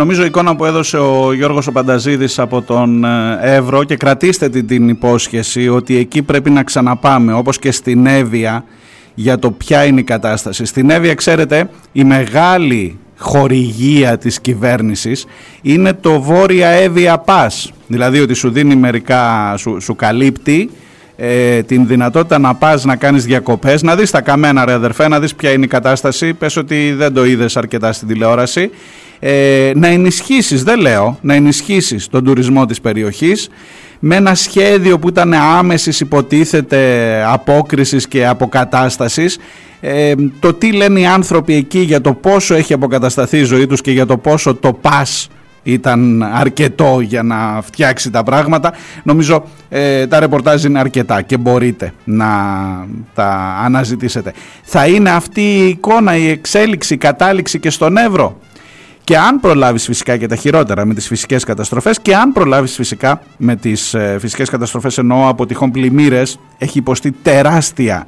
τεράστια τεράστιο πλήγμα, ένα εκατομμύριο στρέμματα. Δεν χρειάζεται να τα ξαναλέω τώρα, αλλά όλη αυτή η εικόνα, το γιατί έλειπαν οι πυροσβέστες, γιατί είναι μειωμένες σε σχέση με πέρυσι οι πυροσβεστικές δυνάμεις, γιατί το προστατευόμενο δάσος δεν προστατεύεται.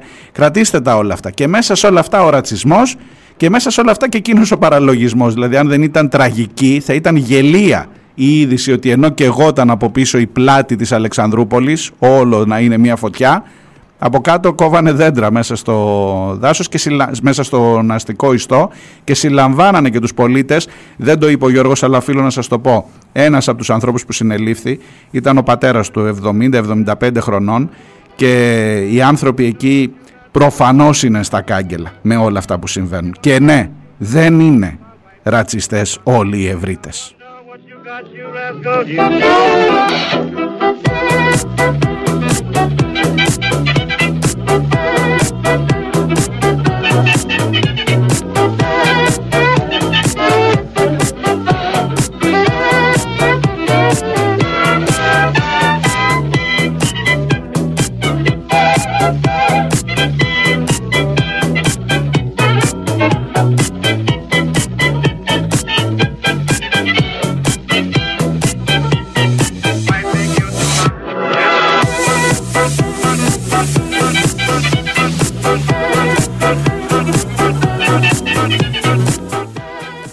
Επόμενη τηλεφωνική γραμμή. Φεύγω από τον Εύρο και κατεβαίνω στις Κυκλάδες. Κατεβαίνω στην ε, όμορφη, στην υπέροχη Νάξο.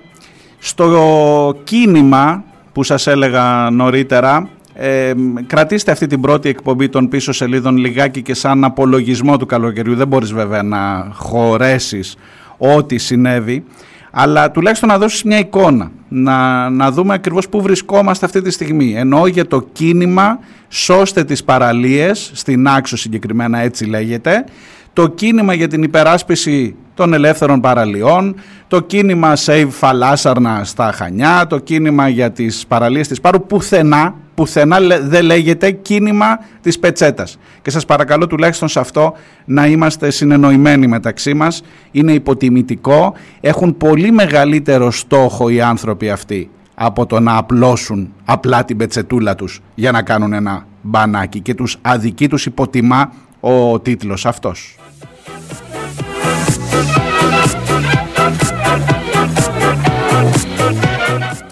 Στην επόμενη τηλεφωνική γραμμή είναι η κυρία Ελένη Ανδριανοπούλου από, την, από το κίνημα «Σώστε τις παραλίες της Νάξου». Είναι στην τηλεφωνική μου γραμμή. Σας ευχαριστώ πάρα πολύ που είστε στις πίσω σελίδες. Καλημέρα. Καλημέρα σας κύριε Διονέλη. Καλημέρα στους ακροατές από την Νάξο. Ε, χθες ήταν η Πανελλαδική ημέρα δράσης. Ε, χθες ήταν 3 Σεπτέμβρη. Είμαστε εδώ που περίπου τελειώνει η σεζόν ή πηγαίνουμε τέλος πάντων προς το τέλος.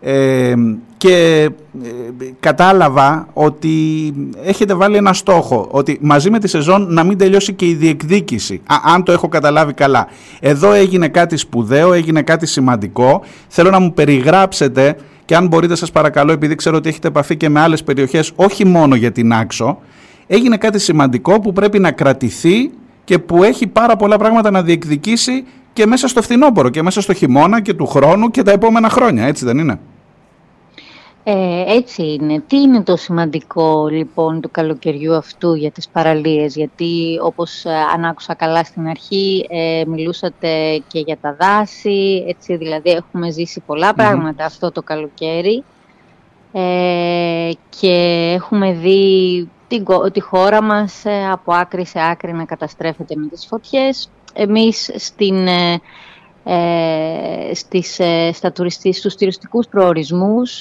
ε, όπου οι παραλίες ε, παίζουν μεγάλο ρόλο στο, στο χώρο και στην οικονομία του, των προορισμών αυτών ε, κοιτάξαμε να δούμε πώς θα μπορέσουμε να τις σώσουμε. Γιατί λέμε να τις σώσουμε, γιατί η κατάσταση των παραλιών από άκρη σε άκρη της Ελλάδας είναι λίγο διαφορετική. Μερικές ε, παραλίες έχουν, να το πούμε έτσι, διαβρωθεί με τέτοιο τρόπο ε, από την ε, υπερβολική εκμετάλλευση, την εμπορική του χώρου, που μάλλον δεν μπορούν να επανέλθουν σε κάποια υγιή κατάσταση, άλλες είναι στο όριο και άλλες είναι ακόμα νωρίς στην ε, εξέλιξη αυτή. Εξαρτάται πόσο τουριστικό είναι το μέρος, πόσο εμπορευματοποίηση υπάρχει, πόσες παρεμβάσεις υπάρχουν κτλ.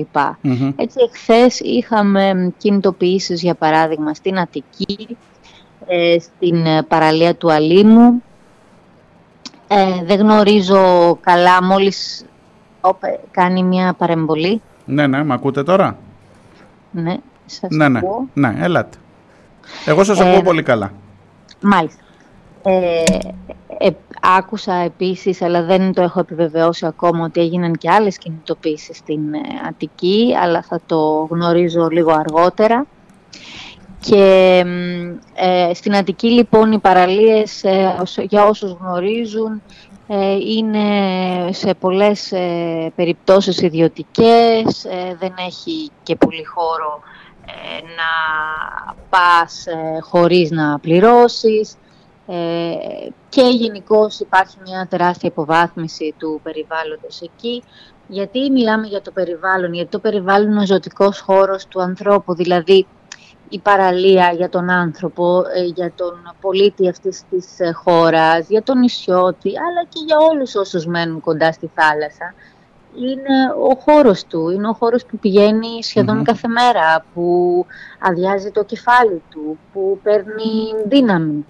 Ε, και είναι ένα, στοιχειώδες, είναι ένα στοιχειώδες δικαίωμα το οποίο τίθεται ένα αμφιβόλο από την στιγμή που απλά και μόνο για να κάτσω στην παραλία πρέπει να πληρώσω ένα αντίτιμο. Υπάρχει σχετική νομοθεσία που λέει ότι πρέπει τουλάχιστον ένα μέρος της παραλίας να είναι ελεύθερο και αυτό είναι ακριβώς που καταστρατηγείται χρόνια τώρα. Δεν καταστρατηγήθηκε τώρα που ξεκινήσατε να αντιδράτε εσείς. Α, ακριβώς, ακριβώς. Αυτή η, ε, οι, αυτές οι ενέργειες έχουν, ε, γίνονται συσσωρευτικά, να το πούμε έτσι, σε βάθος χρόνου. Δηλαδή, εδώ και δεκαετίες βλέπουμε όλο και περισσότερη εμπορευματοποίηση των παραλιών, όλο και περισσότερο κλείσιμο των παραλιών από επιχειρηματίες και από ιδιώτες αυτό, να το πούμε λίγο πιο ξεκάθαρα, ε, το, οι, οι παραλίες είναι ε, κοινόχρηστες, είναι για κοινή και είναι, ε, δεν υπάρχουν ιδιωτικές παραλίες στο νόμο, το έχει πει ε, και ο αντισυγγυλέας του Αριού Πάγου φέτος, το, το Μάη, σε εγκύκλιο του και σε εγκύκλιο η πρόεδρος του Αριού Πάγου την, τον Αύγουστο μίλησε για την κοινή χρήση των παραλιών.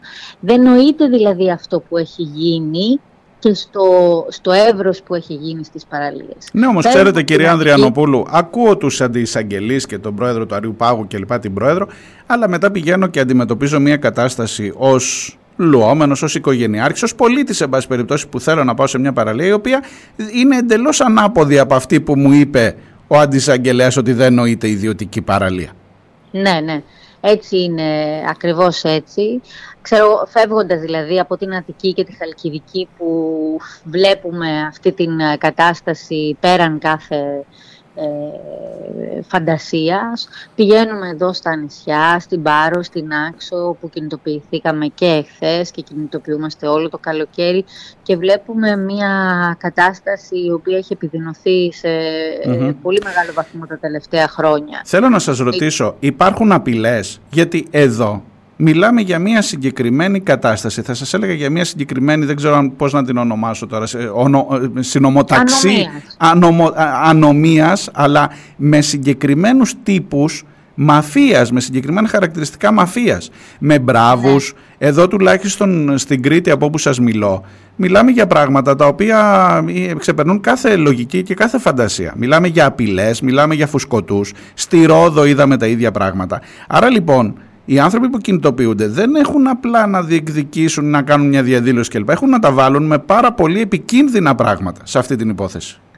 Ε, σίγουρα σε κάθε τόπο είναι λίγο διαφορετική η ναι. κατάσταση, πόσο ε, ε, δύσκολο είναι να μιλήσεις ως πολίτης χωρίς να φοβάσαι, να το πούμε έτσι. Ναι, τα, δυστυχώς και στη Ρόδο και στην Κρήτη που γίνανε και χθες κινητοποιήσεις ε, τα έχουμε διαβάσει αυτά και μπορούμε να τα φανταστούμε γιατί όσο περισσότερο κρατάει η ανομία, ε, όσο περισσότερο γίνεται το πρόβλημα ε, μεγαλύτερο και μεγαλύτερο, ε, στο, πηγαίνουμε σε εκείνο το, πηγαίνουμε σε ένα κομμάτι πια που ο πολίτης ακόμα και να μιλήσει mm-hmm. αρχίζει να φοβάται. Θέλω να σας ρωτήσω... Και κάποια ενδιάμεσα στάδια. Το ενδιάμεσο στάδιο είναι ας πούμε εδώ στην παροναξια στην οποία νομίζω οι πολίτες δεν φοβούνται γιατί οι περισσότεροι επιχειρηματίες είναι δικοί μας άνθρωποι, είναι συγγενείς και φίλοι, οπότε δεν, εντάξει, επήλθε, επήλθε, μια, ναι, επήλθε μια διόρθωση αυτής της κατάστασης. Δηλαδή, βλέποντας προς ναι, τα πίσω, κερδίσαμε κάτι. Ναι, ναι. Σε αυτό θα ήθελα να έρθω. Ενώ, ας πούμε, στην ε, Νάξο ε, ε, έχουμε μια κατάσταση, να το πούμε έτσι, κοινωνικά, σχετικά ήπια φαινομενικά, να το πούμε έτσι. Δηλαδή, η, η, δεν, δεν μπορούσαμε, δεν, δεν έχουμε πολύ βαθιά εγκληματικά, να το πω έτσι, να. κυκλώματα. Είναι απλά επιχειρηματίες ε, κυρίως, οι οποίοι επί δεκαετίες ε, με την ανοχή ε, των αρχών έχουν επεκταθεί. Ναι. Έτσι, και γιατί δεν τους ενοχλούσε και κανείς, να το πούμε. Γιατί δεν τους ενοχλούσε και κανείς. Και τώρα Κανείς. ενοχλήσατε εσείς. Τώρα, ναι, οι, όχι εμείς ως κίνημα, οι πολίτες πια δεν μπορούν. Μπορεί να μην είναι όλοι, να μην έχουν όλοι δυνατή φωνή, ας πούμε, αλλά δεν μπορούν άλλο αυτή την κατάσταση να βλέπουν το νησί τους να καταστρέφεται έτσι, τις παραλίες να καταστρέφονται έτσι. Αυτό που θέλω όμως να έρθω στο σημείο που ήταν πολύ σημαντικό αυτό το καλοκαίρι, δεν ήταν μόνο τα κινήματα τα οποία δημιουργήθηκαν, είτε αυθο, α, α, δημιουργήθηκαν κυρίως αυθόρμητα, εκτός από την Πάρο που υπήρχε έτσι λίγο μια προεργασία μέσω ενός ε, συλλόγου οικολογικού ε, κτλ. Όλοι οι υπόλοιποι ε, δημιουργήθηκαν αυθόρμητα, πολίτες βρέθηκαν που δεν γνωρίζονταν μεταξύ τους και άρχισαν να δουλεύουν μαζί.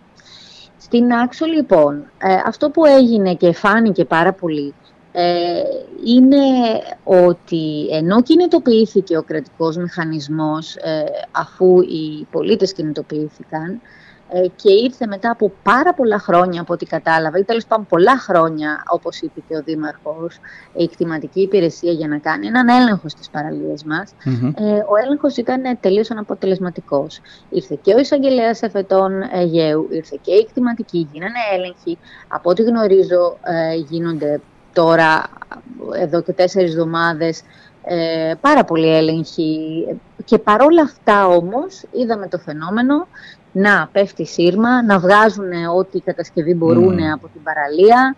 Και μετά να, να ξαναμπαίνει προφανώς. Αμέσως μετά. Μάλιστα. Ώρες μετά, ώρες μετά την ε, ε, επέλαση του ελέγχου, να το πούμε έτσι, να χλεβάζουν με αυτόν τον τρόπο τον κρατικό μηχανισμό, ώρες μετά να κάνουν πάλι απόβαση τα τραπεζοκαθίσματα με φορτηγά. Όλα αυτά καταγράφτηκαν από τους ε, πολίτες, νομίζω και από την πολιτεία, ε, γιατί ε, πήρε μεγάλη δημοσιότητα. Και αυτό που φάνηκε δηλαδή εδώ στην, στην περίπτωση της Νάξου και νομίζω είναι ενδεικτική για όλη την Ελλάδα, είναι πόσο αναποτελεσματικός είναι ο κρατικός μηχανισμός. Γιατί όταν λέτε δε, ότι δεν μπορείτε, ως, όταν λέμε ότι δεν μπορούμε ως κράτος να μαζέψουμε 5, 6, 10, 100 ομπρελοξαπλώστρες από μια παραλία, ε, ποια ασφάλεια δίνουμε στους ε, ε, συμπολίτες, στους συνανθρώπους, στα παιδιά. Καμία απολύτως, καμία ε, απολύτως, μην, το, μην το συζητάτε, καμία Καμία. Είναι, ότι, είναι... Ναι, ότι, ότι με τα σοβαρά εγκλήματα ή με σοβαρές καταστροφές όπως οι πυρκαγιές, ότι θα μπορέσουμε να κάνουμε κάτι. Κοιτάξτε, δηλαδή, εγώ μπορώ να καταλάβω, μπορώ να καταλάβω ότι δεν, δεν είναι δυνατόν σε κάθε παραλία να έχω έναν εισαγγελέα να κάνει τον τουρίστα, ας πούμε, και να είναι μόνιμα 24 ώρες το 24 ώρο για να βλέπει τι γίνεται. Ασφαλώς. Μπορώ να το καταλάβω αυτό. Αλλά έχω Δήμο, έχω δημοτικές υπηρεσίες. Μπορεί η καταγγελία ενός πολίτη που θα πάει και αύριο και μεθαύριο, γιατί εσείς είστε αυτός, αυτοί οι, οι άνθρωποι, εν πάση περιπτώσει, οι πολίτες που είστε κάθε μέρα στις παραλίες. Μπορεί η καταγγελία σας την επόμενη ακριβώς ημέρα από την επιβολή ενός προστίμου, που είναι ζήτημα αν πληρώνετε και αυτό, να έχει αξία και να έρχεται το επόμενο και το επόμενο πρόστιμο, γιατί αλλιώς δεν γίνεται δουλειά. Κοιτάξτε, ο νόμος, η κοινή εμπορική απόφαση ε, ε, λέει το μέτρο που είναι πολύ περισσότερο, πολύ αποτελεσματικότερο από το πρόστιμο, λέει την ε, ανάκληση της άδειας. Ναι. Από ό,τι γνωρίζουμε δεν υπάρχει καμία ανάκληση άδειας στην άξο, Μάλιστα. παρόλο που υπήρχαν οι επιχειρηματίες, μας το είπε και ο Δήμαρχος, ε, οι οποίοι, και το είπε νομίζω και δημόσια, οι οποίοι είχαν ε, Ήδη πάει σε τρία αυτόφορα. Ναι, ναι, δηλαδή ναι. τρεις φορές αυτόφορο. Ε, Όταν λέτε ανάκληση της άδειας, προφανώς εννοείται την ανάκληση της σύμβασης που έχει υπογράψει με την κτηματική Ακριβώς. εταιρεία ή με το Δήμο, έτσι. Ναι, μα, μα Ότι δεν μπορείς, φίλε μου, άμα, άμα υπήρξε μία, δύο, τρεις, την επόμενη πρέπει να τα πάρεις όλα και να σηκωθείς να φύγεις. Αυτό καταλαβαίνω. Ναι, και δεν έχει γίνει λοιπόν τίποτε από όλα αυτά. Μάλιστα. Ε, δηλαδή, τι να το κάνει ο πολίτης στο αυτόφορο και στο κάτω-κάτω δεν θέλουμε οι άνθρωποι να πηγαίνουν με χειροπέδες το Σαββατοκύριακο και να το περνάνε στο τμήμα. Αυτό που θέλουμε είναι να καθαρίσουν παραλίες. Που δεν πάει καν ο ιδιοκτήτης της επιχείρησης, πάει ο άμυρος εργαζόμενος, κάνα πιτσιρίκι που έχουν βάλει εκεί να παίρνει. Και τα Ναι, δύο, ναι, ναι, ναι. Και τα δύο τα είδαμε. Είδαμε και ιδιοκτήτες, είδαμε και προσωρινά Άρα λοιπόν, άρα λοιπόν υπεύθυνους. τι μένει κυρία Ανδριανοπούλου από όλο αυτό; Δηλαδή υπήρξε μια κινητοποίηση, πήρε διάσταση, ε, χλεβάστηκε θα έλεγα ως ένα βαθμό η- ο χαρακτηρισμός κίνημα της πετσέτας νομίζω και εσάς σας ενοχλεί. Αλλά σε κάθε περίπτωση ε, υπήρξε, υπήρξε μια έκταση στο θέμα αυτό. Ένα κέρδος σίγουρα είναι ότι ο πολίτης πλέον ε, είναι πιο συνειδητοποιημένος. Δεν τη θεωρεί φυσική την κατάσταση. Δηλαδή ακούστηκε, μαθαίνουν, μαθεύτηκε. Από εδώ και πέρα το χειμώνα, εν ώψη του επόμενου καλοκαιριού, τι έχουμε μπροστά μας; Ε, εμείς πιστεύουμε ότι ακόμα δεν έχει καταλάβει και ο τελευταίος πολίτης γιατί είναι σημαντικό αυτό που κάνουμε, ειδικά στις τοπικές Ναι, έχετε δίκιο. κοινωνίες που ε, το καλοκαίρι ε, δουλεύουν 12 ώρα, 16 ώρα κτλ. Έχουμε ακόμα δηλαδή πολύ δρόμο μπροστά για την ενημέρωση ε, των συμπολιτών μας. Ε, αυτό έχουμε προσπαθήσει να κάνουμε αυτό το καλοκαίρι και θα το συνεχίσουμε σίγουρα. Και υπάρχει Επίσης, μια αυτό που δικτύωση έχουμε- φαντάζομαι έτσι με τις άλλες Ναι. περιοχές. Ναι. ναι, ε, ξεκινήσαμε τώρα μια δικτύωση. Ε, μέχρι τώρα ήταν ε, ε, π- π- λίγη, να το πούμε έτσι, η δικτύωση. Τώρα αρχίζουμε λίγο πιο σημα- συστηματικά τη δικτύωση, έτσι ώστε να μπορέσουμε να κάνουμε και άλλες παρεμβάσεις. Ναι. Σήμερα, μάλλον χθες την ε, Κυριακή που καλέσαμε σε ημέρα πανελλαδικής δράσης, ήταν έτσι ένα μικρό συμβολικό κλείσιμο της, ε, της ε, σεζόν. ε, Ναι. ε, με, και, αλλά με, τε- με, με την υπόσχεση δηλαδή ότι τώρα συσπηρωνόμαστε και ξεκινάει λοιπόν η, η, η δουλειά η οποία σίγουρα θα πρέπει να περιλαμβάνει και άλλες παρεμβάσεις από τη στιγμή που ακούμε ότι ετοιμάζονται νομοθετικές ρυθμίσεις για τους πα- αγιαλούς και τις παραλίες, για τη φέρουσα ικανότητα των τόπων, Βεβαίως. για τη Πολύ Natura σημαντικό. 2000. Όλα αυτά λοιπόν ε, θα πρέπει να βρουν τους πολίτες σε εγρήγορση και αυτό είναι αυτό που θα προσπαθήσουμε. Γιατί ας πούμε αυτό που έχουμε ακούσει για τη φέρουσα ικανότητα του τόπου, η, η νομοθεσία που πάει να, από ό,τι ακούσαμε τέλος πάντων διαβάσαμε, ε, δεν συμπεριλαμβάνει τους πολίτες, αλλά τη γνωμοδότηση μόνο του επενδυτή. Α. Καταλαβαίνετε ότι αυτό δεν μπορεί να γίνει. Ναι, το να αφήσεις στα χέρια του επενδυτή να κανονίσει ποια είναι η φέρουσα ικανότητα ενός Ναι, τόπου, τι νομίζω αντέχουμε είναι, εμείς ως είναι ό,τι τόπος, χειρότερο. ας πούμε, τι, τι αντέχουμε εμείς ως τόπος, ως μόνιμοι κάτοικοι, θα το αποφασίσει ένας επενδυτής, γίνεται αυτό. Δεν γίνεται. Αυτά τα πράγματα λοιπόν που όλες αυτές τις δεκαετίες δεν γινόντουσαν, δεν υπήρχε καμία νομοθεσία για τη φέρουσα ικανότητα, υπήρχε μια νομολογία του Συμβουλίου της Υποκρατίας για τη, Επικρατείας για την ε, φέρουσα ικανότητα, πολύ σημαντική, που λέει ότι ε, κάποιο όριο υπάρχει σε έναν τουριστικό προορισμό. Δεν- Προφανώς, προφανώς. δεν, δεν μπορείς να, να την κάρεις τον τόπο, να το πω έτσι λαϊκά. ε, χωρίς υποδομές, χωρίς τίποτα. Αυτά τα πράγματα είναι πολύ σημαντικά για τους ε, τουριστικούς προορισμούς και βέβαια ε, χωρίς τους πολίτες, χωρίς τους κάτοικους δεν, δεν νοείται ότι μπορεί να γίνει. Είναι μόνο στα χέρια σας. Αποδείχτηκε όλα αυτά τα χρόνια και με αυτό θέλω να κλείσουμε ότι το είπατε κι εσείς. Δεν τους ενοχλούσε κανείς τους ενοχλήσατε εσείς, τους ενόχλησαν οι πολίτες αυτή τη στιγμή και νομίζω αυτή είναι η ισχυρότερη πίεση που μπορεί να ασκηθεί και με αυτό το δεδομένο, αυτό κρατώ εγώ τουλάχιστον ως κέρδος από αυτή τη σεζόν που περάσαμε και εύχομαι και το επόμενο διάστημα να είναι ακόμα μεγαλύτερη και η δικτύωσή σας και η κινητοποίηση σας. Ε, ευχαριστούμε. Να σημειώσω ότι δεν ενοχλήσαμε τους επιχειρηματίες, ενοχλήσαμε τον μηχανισμό ο οποίος είναι αρμόδιος, είναι αρμόδιος για να επιβάλλει την τάξη. Έχετε δίκιο, έχετε δίκιο. Αυτό έχει μεγάλη σημασία. Σαφώς. Σας ευχαριστώ πάρα πολύ. Καλή συνέχεια και καλή δύναμη.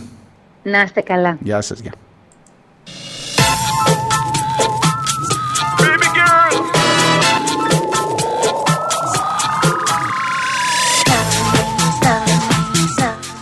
Ήταν η κυρία Ελένη Ανδριανοπούλου από το κίνημα «Σώστε τις παραλίες» της Νάξου. Κρατήστε σας παρακαλώ αυτή την αίσθηση που νομίζω καλούμαστε πια όλοι να έχουμε. Πηγαίνεις σε μια παραλία.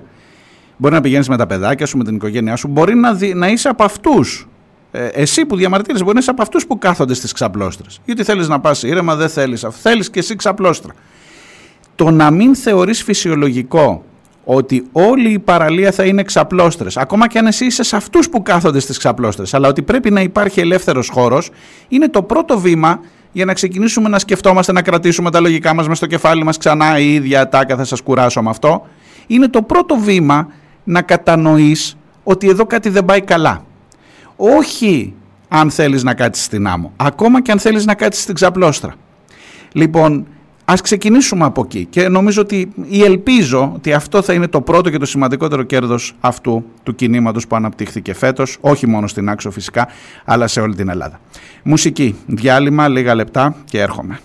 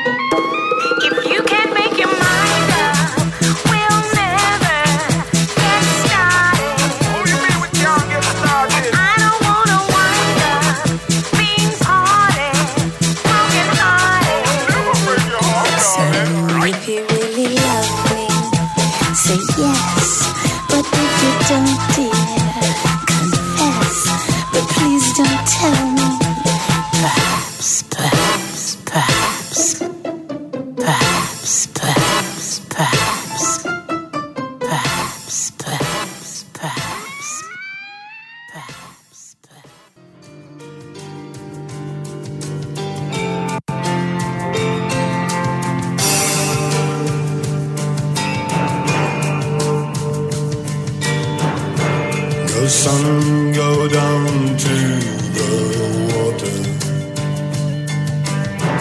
and see the women weeping there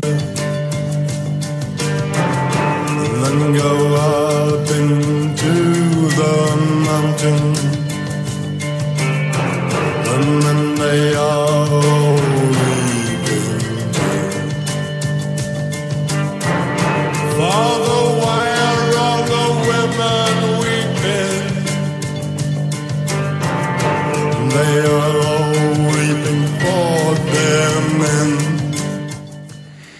Ακούτε πίσω σελίδες, είμαι ο Μάριος Διονέλης, είμαστε στη Δευτέρα 4 του Σεπτέμβρη, πίσω σελίδες.gr, από όλα τα συνεργαζόμενα μέσα, από το The Press Project, από τους συνεργαζόμενους ε, ραδιοφωνικούς ε, σταθμούς σε όλη την Ελλάδα και με την ε, έναρξη αυτής εδώ της σεζόν να προσπαθεί να κάνει, όσο γίνεται μέσα σε μια ώρα, έναν απολογισμό. Πήγαμε Εύρο, πήγαμε Νάξο, ελάτε να πάμε στο, πήγαμε Εύρο για την καταστροφή φυσικά, πήγαμε στην Άξο για το κίνημα υπεράσπισης των παραλιών και όχι κίνημα της Πετσέτας. Πηγαίνουμε στην Αθήνα, στο κτίριο του Συλλόγου Ελλήνων Αρχαιολόγων. Σε, αυτό το, σε αυτή την υπόθεση που κατά τη γνώμη μου είναι η πιο ενδεικτική μέσα σε αυτές τις 100-110 μέρες της νέας κυβέρνησης, η πιο ενδεικτική μορφή αλαζονίας, αυταρχισμού, είναι η λογική του αν δεν συμφωνώ με αυτά που λες στο κτίριο που σου έχω παραχωρήσει, απλά ε, γυρνάω το χρόνο πίσω και στο ξεπαραχωρώ, στο παίρνω πίσω. Ε, και ανοίγει και άλλα ζητήματα. Θα τα συζητήσω με την Δέσποινα Κουτσούμπα. Είναι στην τηλεφωνική μου γραμμή. Είναι η πρόεδρος φυσικά του Συλλόγου Ελλήνων Αρχαιολόγων. Δέσποινα, καλή σου μέρα. Καλημέρα, καλημέρα Μάρια, καλή αρχή. Ευχαριστώ πάρα πολύ. Καλό φθινόπωρο και πάει λέγοντας. Και καλά μυαλά, θα πω ναι, εγώ. Ναι, ναι, ναι. Γιατί... Παρότι δεν μπήκε και τόσο καλά το φθινόπωρο, αλλά τέλος πάντων. Εννοείται. Λοιπόν, ε, νομίζω η υπόθεση στους ακροατές των πίσω σελίδων είναι γνωστή, αλλά θέλω να, να, να συζητήσουμε λίγο για τα αυτονόητα, για το ε, τι ακριβώς σημαίνει και τι συμβαίνει με αυτή την απίστευτη απόφαση της Λίνας Μενδώνη ε, τι προηγήθηκε και πού είμαστε σήμερα. Πολλά έβαλα μαζί, σε σένα ο λόγος. Ναι, ναι, και είναι και πολλά χρόνια. Ναι, δηλαδή, ναι, Το κτίριο παραχωρήθηκε στο Σύλλογο Ελλήνων Αρχαιολόγων το 1982, ε, όταν εγώ πήγαινα στο δημοτικο Το λέω αυτό γιατί λένε διάφοροι ότι παραχωρήθηκε ας πούμε στην Κουτσούμπα. Ναι, προφανώς. Εντάξει, η Κουτσούμπα είδα εγώ δηλαδή. Είμαι πρόεδρος του Συλλόγου Ελλήνων Αρχαιολόγων εδώ και τρία χρόνια και ήμουνα και άλλα τρία χρόνια το 2011 με 2014. Ναι. Ε, γενικά η, το κτίριο παραχωρήθηκε στα μέλη του Συλλόγου Ελλήνων Αρχαιολόγων και όχι στον εκάστοτε πρόεδρο που σήμερα είναι και αύριο δεν είναι. Ναι. Και, και αυτή η παραχώρηση έγινε σεβαστή από πάρα πολλούς υπουργούς πολιτισμού, συμπεριλαμβανομένης και της Νέας Δημοκρατίας βέβαια. Ε, περιττώ να πω ότι ο κύριος Τασούλας, για παραδειγμα έχει έρθει και σε εκδήλωση που έχουμε κάνει στο Σύλλογο. Μάλιστα. Ο σημερινός πρόεδρος της Βουλής και κάποτε υπουργός πολιτισμού. Ναι. Ναι, επί κυβέρνησης τη Νέας Δημοκρατίας. Ναι, επί Σαμάρα. Και άλλοι, και άλλοι υπουργοί έχουν έρθει. Επί, Ναι, επί Σαμάρα. Και άλλοι υπουργοί έχουν έρθει στο κτίριο. Ε, γιατί ήταν δεδομένο ότι σε αυτό το κτίριο γίνονται πολιτιστικέ εκδηλώσεις, γίνονται εκθέσεις. Το Εθνικό Μουσείο Σύγχρονης Τέχνης έχει διοργανώσει έκθεση, για να φανταστείτε. Ένα, ένα, τότε που δεν είχε κτίριο ναι. και διοργάνωνε εκθέσεις σε διάφορα σημεία ε, ένα τμήμα της έκθεσης έχει διοργανωθεί και στο Σύλλογο Ελλήνων Αρχαιολόγων. Εν πάση περιπτώσει, ε, από όλες αυτές τις εκδηλώσεις που γίνονται, που είναι πάρα πολλές, οι οποίες τα τελευταία χρόνια γίνανε ακόμα περισσότερες, όχι τόσο εξαιτίας του ίδιου του Συλλόγου, ε, όσο εξαιτίας της κατάστασης στην αθηνα Δηλαδή, μειώνονται πάρα πολύ οι χώροι, οι δημόσιοι ή οι χώροι που προσφέρονται χωρίς αντίτιμο για να γίνουν φεστιβάλ, για να γίνουν βιβλιοπαρουσιάσεις.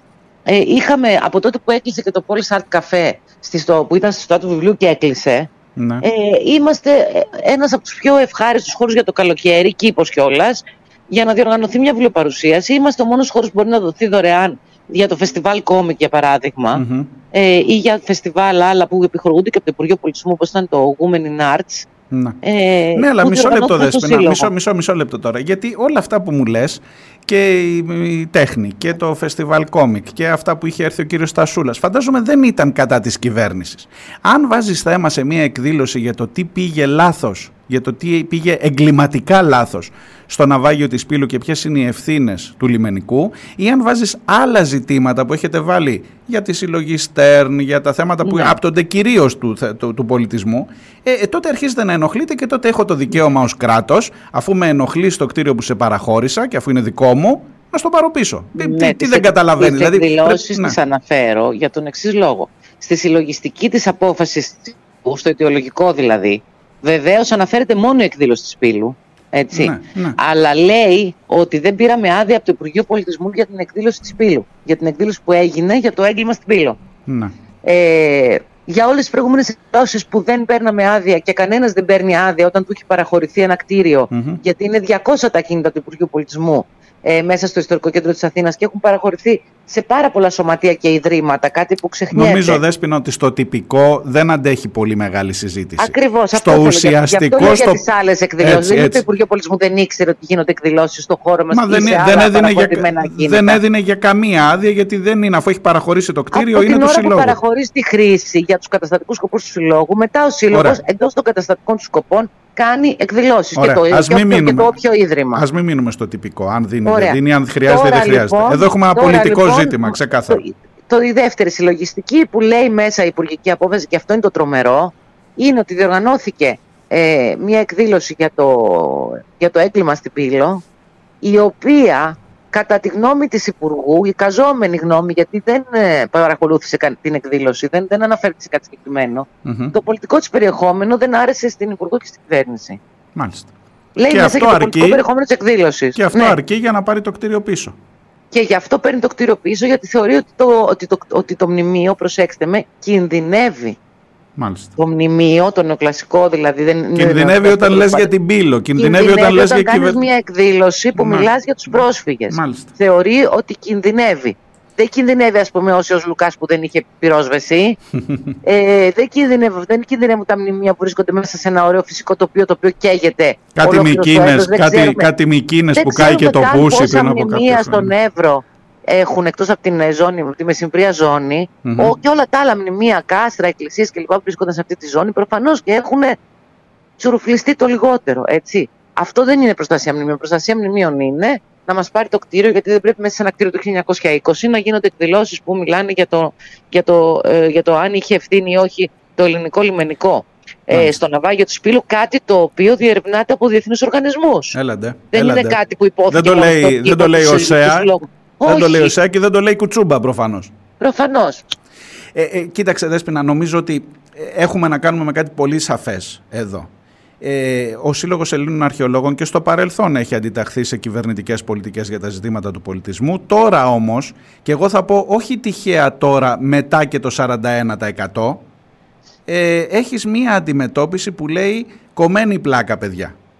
Ε, και από εδώ και πέρα κανονίζουμε αλλιώς τα πράγματα. Εγώ αυτό το Ναι, μήνυμα να παίρνω, γι' αυτό μιλώ για ξεκινήσουμε βέβαια- αλαζονία. Να ξεκινήσουμε βέβαια από το τι είναι δημοκρατία. Α, ναι, σοβαρή Θα συζήτηση. ήταν κάτι βασικό αυτό, γιατί Βεβαίως. υποτίθεται ότι η Νέα Δημοκρατία για πολλά χρόνια μας έλεγε ότι δεν έχουμε περάσει διαφωτισμό. Μμμ. Υποτίθεται ότι στο διαφωτισμό μάθαμε ότι βασικό πράγμα είναι ότι θα υπερασπίζουμε, ότι ακόμα και αν διαφωνώ με αυτό που λες, θα υπερασπίζουμε μέχρι θανάτου το δικαίωμά σου να το λες. Φυσικά. Εδώ έχουμε μια απόφαση που μας λέει ακριβώς αυτό. Ότι δ- όχι απλώς δεν θα υπερασπίζομαι το δικαίωμά σου να λες κάτι αντίθετο με μένα, αλλά όσο μπορώ θα σε τιμωρήσω, θα, σου, θα σε λογοκρίνω. Είναι μια καθαρή απόφαση λογοκρισίας, ε, είναι μια καθαρή απόφαση επέμβασης στα εσωτερικά του σωματείου, γιατί εκτός όλων των άλλων, στις 22 Σεπτεμβρίου, εμείς έχουμε εκλογές ως σύλλογος. Μμμ. Είμαστε δημοκρατικότατο σύλλογος, έχουμε πέντε παρατάξεις στο Διοικητικό Συμβούλιο. Δεν κάνει κουμάντο η κουτσούμπα εντός εισαγωγικών, όπως βλέπω διάφορους να γράφουν και να λένε. Λοιπόν, καμία Και παρατάξη το, δεν έχει πώς, την και απόλυτη το πώς πλειοψηφία. χειρίστηκαν τα μέσα, τα, τουλάχιστον τα κυρίαρχα μέσα αυτή την υπόθεση είναι ενδεικτικό. Ξεκίνησε θα έλεγα και από τα κυρίαρχα μέσα, από ένα άρθρο που έλεγε τι πράγματα είναι αυτά τώρα να μιλάμε σε κτίριο του δημοσίου για τέτοια πράγματα και από εκεί πήρε την αφορμή η κυρία ναι, Μενδώνη. συγκεκριμένα του Γιώργου Παπαχρήστου. Βεβαίως, το στα νέα. Άρθρο. Γράφονται κάθε μέρα ένα σωρό άρθρα για πράγματα που συμβαίνουν και αφορούν το Υπουργείο Πολιτισμού και δεν αντιδρά Μμμ. η κυρία Μενδώνη. Γράφτηκε για το Ζάπιο. Ναι. Για το Ζάπιο, στο οποίο τραγούδαγε η κυρία Στανίση. Ναι. Ήταν τις ίδιες μέρες ακριβώς. Γράφτηκαν πολλά δημοσιεύματα για το Ζάπιο. Παρ' όλα αυτά, η κυρία Μενδώνη αντέδρασε αστραπία μόνο στο ένα δημοσίευμα του κυρίου Παπαχρήστου, ο οποίος κύριος Παπαχρήστου, όπως γνωρίζουμε, ήταν αυτός που είχε βιβλιοπαρουσιάσει το βιβλίο της κυρίας Άννας Παναγιοταρέα, που είναι επικοινωνιακή σύμβουλος της Υπουργού. Ακριβώς, ακριβώς. Άρα δεν το λες και τόσο τυχαίο το Και δημοσίευμα. μετά τον Παπαχρήστο όμως υπήρξε έτσι ένας οριμαγδός εναντίον της Κουτσούμπα προσωπικά, εναντίον του συλλόγου, εναντίον του πώς είναι δυνατόν ένα δημόσιο κτίριο να το... Και, και ξέρεις, περνάει αυτό, πες πες, κάτι μένει. Ότι ρε παιδί μου σε Ναι. ένα δημόσιο κτίριο τώρα να λες κατά της κυβέρνησης, αν είναι δυνατόν. Και θα μας ποτίσει αυτό. Αυτό θέλω να σου πω ότι Ε, υπάρχει, υπάρχει, ένας... ένα, με- υπάρχει μια, ένα σοβαρό ζήτημα για το τι είναι δημόσια περιουσία και σε ποιον ανήκει. Σω- σωστά. Η δημόσια περιουσία ανήκει στον ελληνικό λαό. Ναι.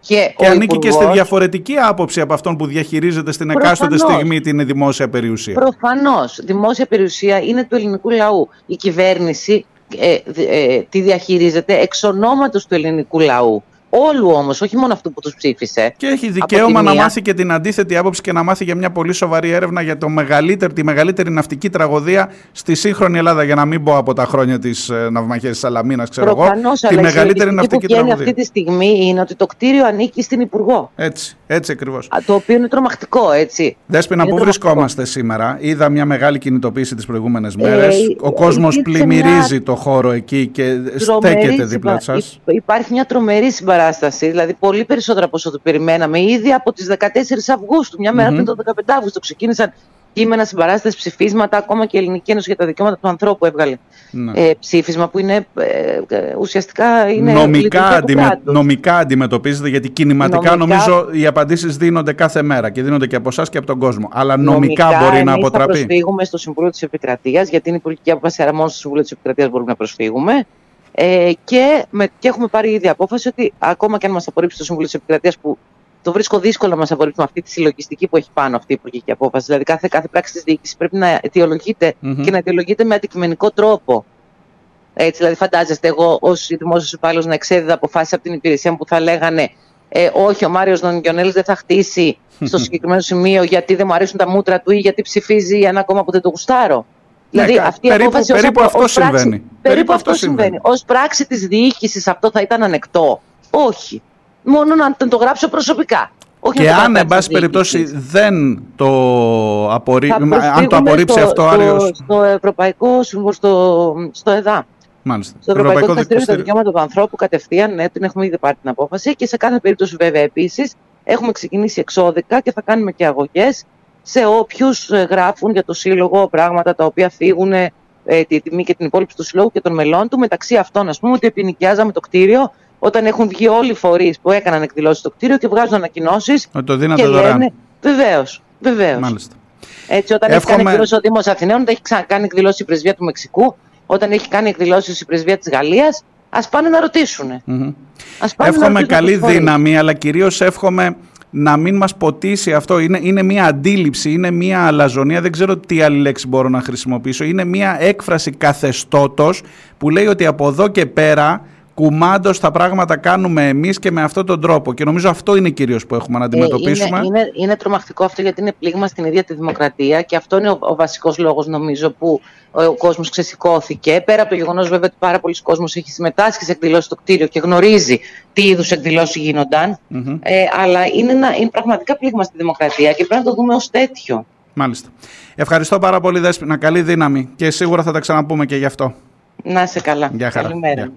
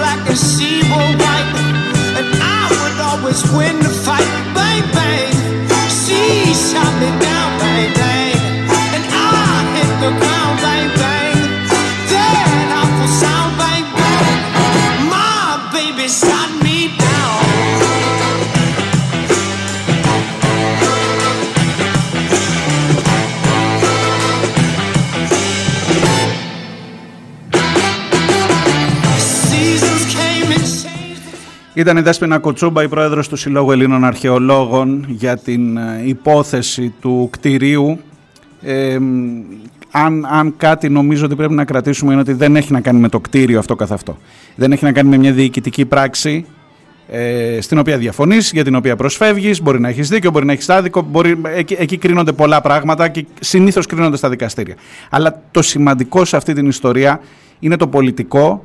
Το σημαντικό είναι αυτό που σημαίνει η απόφαση αυτή του ότι αν δεν γουστάρω, αν δεν εγκρίνω αυτά που λες στο χώρο που σου παραχώρησα, τότε παίρνω το χώρο πίσω. Είμαι καθεστώς, κάνω ό,τι γουστάρω, είπε η Δέσποινα Κουτσούμπα, είναι ζήτημα δημοκρατίας και όχι ζήτημα διαχείρισης ενός κτηρίου ή πολύ περισσότερο ζήτημα διοίκησης ή εν πάση περιπτώσει συνδικαλιστικής διεκδίκησης, συντεχνιών ή οτιδήποτε άλλο έχει να κάνει με το Υπουργείο Πολιτισμού.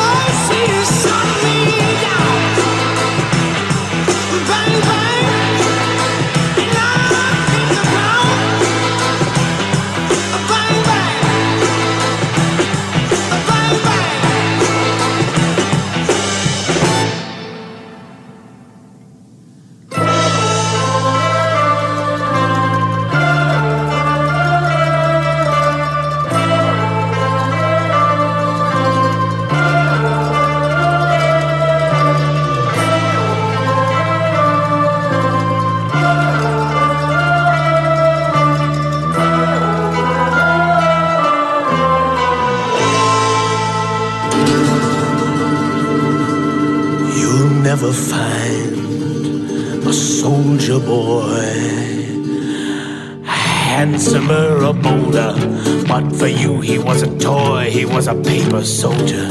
He wanted to paint the planet red, he held it on his shoulder. But he was hanging by a thread, the little paper soldier. He'd gladly go through fire and smoke, he'd die for you twice over. Alas, to you, he was a joke. Λοιπόν, οι πρώτες πίσω σελίδες πηγαίνουν σιγά σιγά προς το τέλος τους. Ε, ωστόσο τα τελευταία λεπτά αυτής της πρώτης εκπομπής της τέταρτης σεζόν Θέλω να τα αφιερώσω σε εσάς, στους ακροάτες και θέλω, ειλικρινά το λέω έτσι, ε, εκτίθεμαι μπροστά σας, θέλω αυτή η πρώτη τηλεφωνική σύνδεση με ακροατή να σας βάλει λίγο φιτιλιές, να σας δελεάσει. Και να δούμε αν ε, έχουμε τη δυνατότητα να τα λέμε και διαζώσεις, όχι μόνο με τα μηνύματά σας γραπτά, χωρίς να αναιρείτε φυσικά και αυτή η δυνατότητα. Ένας από τους ανθρώπους που πολλές φορές έχετε, με έχετε ακούσει να διαβάζω τα μηνύματά του σε αυτήν εδώ την εκπομπή είναι ο Αντώνης από την αρχαία Ολυμπία. Δεν ξέρω αν θέλει να δώσει περισσότερα στοιχεία, δικό του δικαίωμα είναι, όμως είναι στην τηλεφωνική μου γραμμή, χαίρομαι πάρα πολύ γι' αυτό και θέλω κατευθείαν να του δώσω το λόγο. Αντώνη, καλημέρα, καλή αρχή, καλό φθινόπωρο και πολλούς χαιρετισμούς στην πανέμορφη αρχαία Ολυμπία. Καλημέρα, καλημέρα Μαρία. Εγώ προσωπικά αυτό που θα ήθελα να καταθέσω είναι το φλέγον θέμα και μάλιστα στην κυριολεξία φλέγον αυτό των πικαγιών. Mm-hmm. Με, με δεδομένη την αξία της ανθρώπινης ζωής αλλά και των ζώων, όλων των ζώων καθώς και του φυσικού πλούτου μιας χώρας όσοι εκθέτουν τα παραπάνω στο κίνδυνο είναι εγκληματίες. Μ' ακούς; Βεβαίως ακούω. Ναι. Δεν υπάρχει όμως αμφιβολία ότι την κύρια ευθύνη στην παρούσα βαδά τη φέρνει η πολιτεία, διαχρονικά. Αλλά, έτσι. Στην παρούσα βάση όμως η προσπάθεια της σημερινής κυβέρνησης να μεταθέσει τις ευθύνες σε άλλους και περισσότερο στην κλιματική αλλαγή, τουλάχιστον εμένα προκαλεί οργή και αγανάκτηση. Γιατί απλούστατα, αν οι πυρκαγιές οφείλονται στην κλιματική αλλαγή, γιατί βρε δεν, δεν κάνουμε κάτι, δεν φροντίζουν δηλαδή να αντιμετωπίσουν ακριβώς αυτή την κλιματική αλλαγή. Θα μου πεις πώς θα μπορούσαν, πώς θα το καταφέρουν. Υπάρχει μελέτη της Ακαδημίας Αθηνών. Mm-hmm. Δεν ξέρω αν την έχεις υπόψη σου. Και βέβαια την έχω υπόψη μου, αλλά κυρίως έχω υπόψη μου, Αντώνη, τι κάνεις προς την άλλη μορφή, προς την άλλη πλευρά. Στο να επιτείνεις την κλιματική αλλαγή. Κάνεις εξορίξεις, κάνεις παντού ξενοδοχεία. Ε, ε, Ακριβώς. Δίνεις τη δυνατότητα σε κάθε επενδυτή να κάνει ό,τι γουστάρει σε αυτή τη χώρα και όταν Ακριβώς. έρχεται η ώρα της καταστροφής, λες, μα φταίει το κλίμα, φταίει το περιβάλλον. Ποιος το έχει φτιάξει αυτό το περιβάλλον; Ακριβώς, εκείνη και το οξύμορο σχήμα. Αφού λες ότι φταίει η κλιματική αλλαγή, γιατί κάνεις τα πάντα για να την επιτείνεις. Αυτό λέω. Mm-hmm. Και λέω για, για τη μελέτη, ε, ελπίζω με τη μελέτη ο Πρωθυπουργός να μην σκεφτεί τη μελέτη Τσιόδρα Λίτρα. που δεν ήξερε, Αυτή έχει χαθεί ακόμα σε κάτι ναι. σιρτάρια εκεί στο Μαξίμου. Ναι που δεν ήξερε. Ήταν ανάγκη να είσαι δηλαδή επιστήμονε για να καταλάβεις. Εκτός μεθ θα υπάρχει μεγαλύτερη θυμικότητα των ασθενών. Αλλά τέλος πάντων, Η μελέτη λοιπόν αυτή τιτλοφορείται η ανθεκτικότητα των ελληνικών δασικών οικοσυστημάτων mm-hmm. στην κλιματική αλλαγή. Και λέει ότι, το απλό, τα δάση θεωρούνται σημαντικά στοιχεία της στρατηγικής αντιμετωπιασμού της, της κλιματικής αλλαγής καθώς αποτελούν βασικούς μοχλούς για την απομάκρυνση των αερίων του θερμοκηπίου από την ατμόσφαιρα. Επίσης, τα δάση αποτελούν κέριο παράγοντα για τη διευκόλυνση του παγκόσμιου στόχου, που λέει ότι θα έχουμε μηδενικούς ρήπους μέχρι το τέλος του 2050. Άρα, εδώ χρειάζεται μια εθνική πολιτική που να προστατεύει τα δάση και μέσω των προστατευμένων δασών να περιορίζονται οι τεράστιες συσσωρεύσεις του άνθρακα. Με λίγα λόγια, Μάρια, τα δάση μας είναι τα καλύτερα όπλα εναντίον mm. της κλιματικής αλλαγής. Ναι, βρε Αντώνη, αλλά κοίταξε λίγο. Ε, αν άκουγες από την αρχή της εκπομπής ο Γιώργος ο Πανταζίδης από τον Εύρο. Δεν άκουσα, Ωραία, δεν άκουσα, ο συνάδελφός γιατί... μου ο Πανταζίδης από τον Εύρο λέει ότι στον Εύρο οι δασικές υπηρεσίες και οι πυροσβεστικές δυνάμεις ήταν 25% μειωμένες σε σχέση με πέρυσι. Επίσης, ναι, πριν από μερικά χρόνια κάηκε η Εύβοια και μετά αμέσως το φθινόπωρο δέρναμε τους δασοπυροσβέστες που θέλανε να μονιμοποιηθούν. Ε, άρα λοιπόν πας προς την άλλη κατεύθυνση. Ό,τι ακριβώς λέει αυτή η μελέτη, κάνεις ακριβώς το αντίθετο. Ακριβώς, ακριβώς. Και είναι και προκλητικός, γιατί δεν ξέρω αν, αν το είπατε και αυτό. Τι βρήκε να πει ο άνθρωπος προημερών στη συζήτηση στη Βουλή; Ναι, ναι. Με τα, με, με τα λόγια του το λέω. Αν μπορεί κάτι να αντισταθμίσει το σκοτεινό κλίμα που επικρατεί εξαιτίας των πυρκαγιών, αυτό είναι μόνο η πολύ καλή απόδοση της οικονομίας έτσι, μας. Έτσι ακριβώς. Έτσι προφανώς, προφανώς θα εννοεί της, της δικής του οικονομίας. Μας, γιατί, με πιστεύω... αυτό ξεκίνησε. Ο συνάδελφός μου από τον Εύρο που ήταν το πρώτο ε, τηλέφωνο ναι, μου λέει ναι, ας, έρθει να, ας έρθει να το πει εδώ στους ευρύτες για, την εικονο, για το καλό κλίμα της οικονομίας να δει πόσο μπορεί να αντισταθμίσει. Σε όλους τους Έλληνες, σχεδόν σε όλους τους Έλληνες, αν εξαιρέσουμε τις κατηγορίες που γνωρίζουμε, Εκεί φαίνεται, γιατί και αυτό είναι φλέγον θέμα της ακρίβειας στις μέρες μας, ε, Μαρία. Ναι, όμως να σου πω κάτι, Αντώνη. Μου έχει στείλει εχθές ένα κείμενο ε, του Κορνίλιου Καστοριάδη. Ναι. Και επειδή βρισκόμαστε, τα λέμε, σε δύσκολη περίοδο, μετά από εκλογική αναμέτρηση, κάποιος ψηφίζει, ε, κάτι, κάτι, κάτι κάνουμε λάθος. Δεν ήρθε μόνος στο Μητσοτάκης. Δεν, δεν νομίζω, έχουμε... νομίζω, νομίζω τόσο καιρό που γνωριζόμαστε και από τα μηνύματά μου θα έχεις καταλάβει ότι εγώ ως αντίπαλος εντός εισαγωγικών, αν θέλεις, έχω του πολίτες, όχι τις κυβερνήσεις. Mm-hmm. Οι πολίτες κάνουν όλη τη ζημιά. Εμείς, αν θέλεις. Εμείς τους εκλέγουμε. Μάλιστα. Άρα, επίσης να τελειώσω με κάτι που είναι, έτσι, έχει μια αρκετά μεγάλη σημασία, γιατί το λέω εγώ. Το λένε οι ξένοι πυροσβέστες που ήρθαν από το εξωτερικό για να μας βοηθήσουν. Ναι.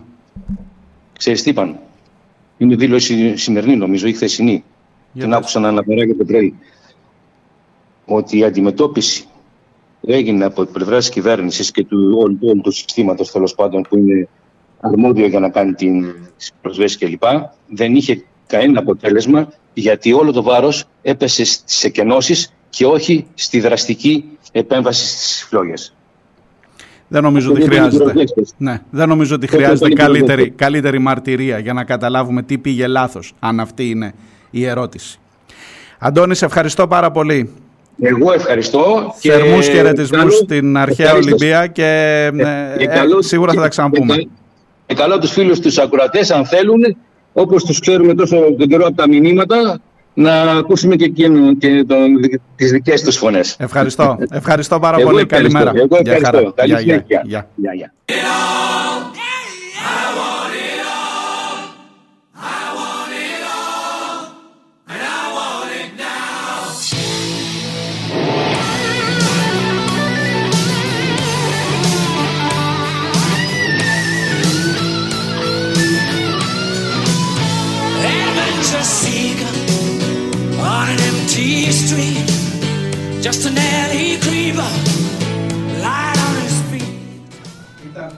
Ήταν ε, ο Αντώνης από την Αρχαία Ολυμπία, ένας από τους σταθερούς ακροατές των πίσω σελίδων. Θα το ξαναπώ, τα μικρόφωνα και το τηλέφωνο των πίσω σελίδων είναι ανοιχτό, αν θέλετε να έχετε το λόγο, συχνά πυκνά.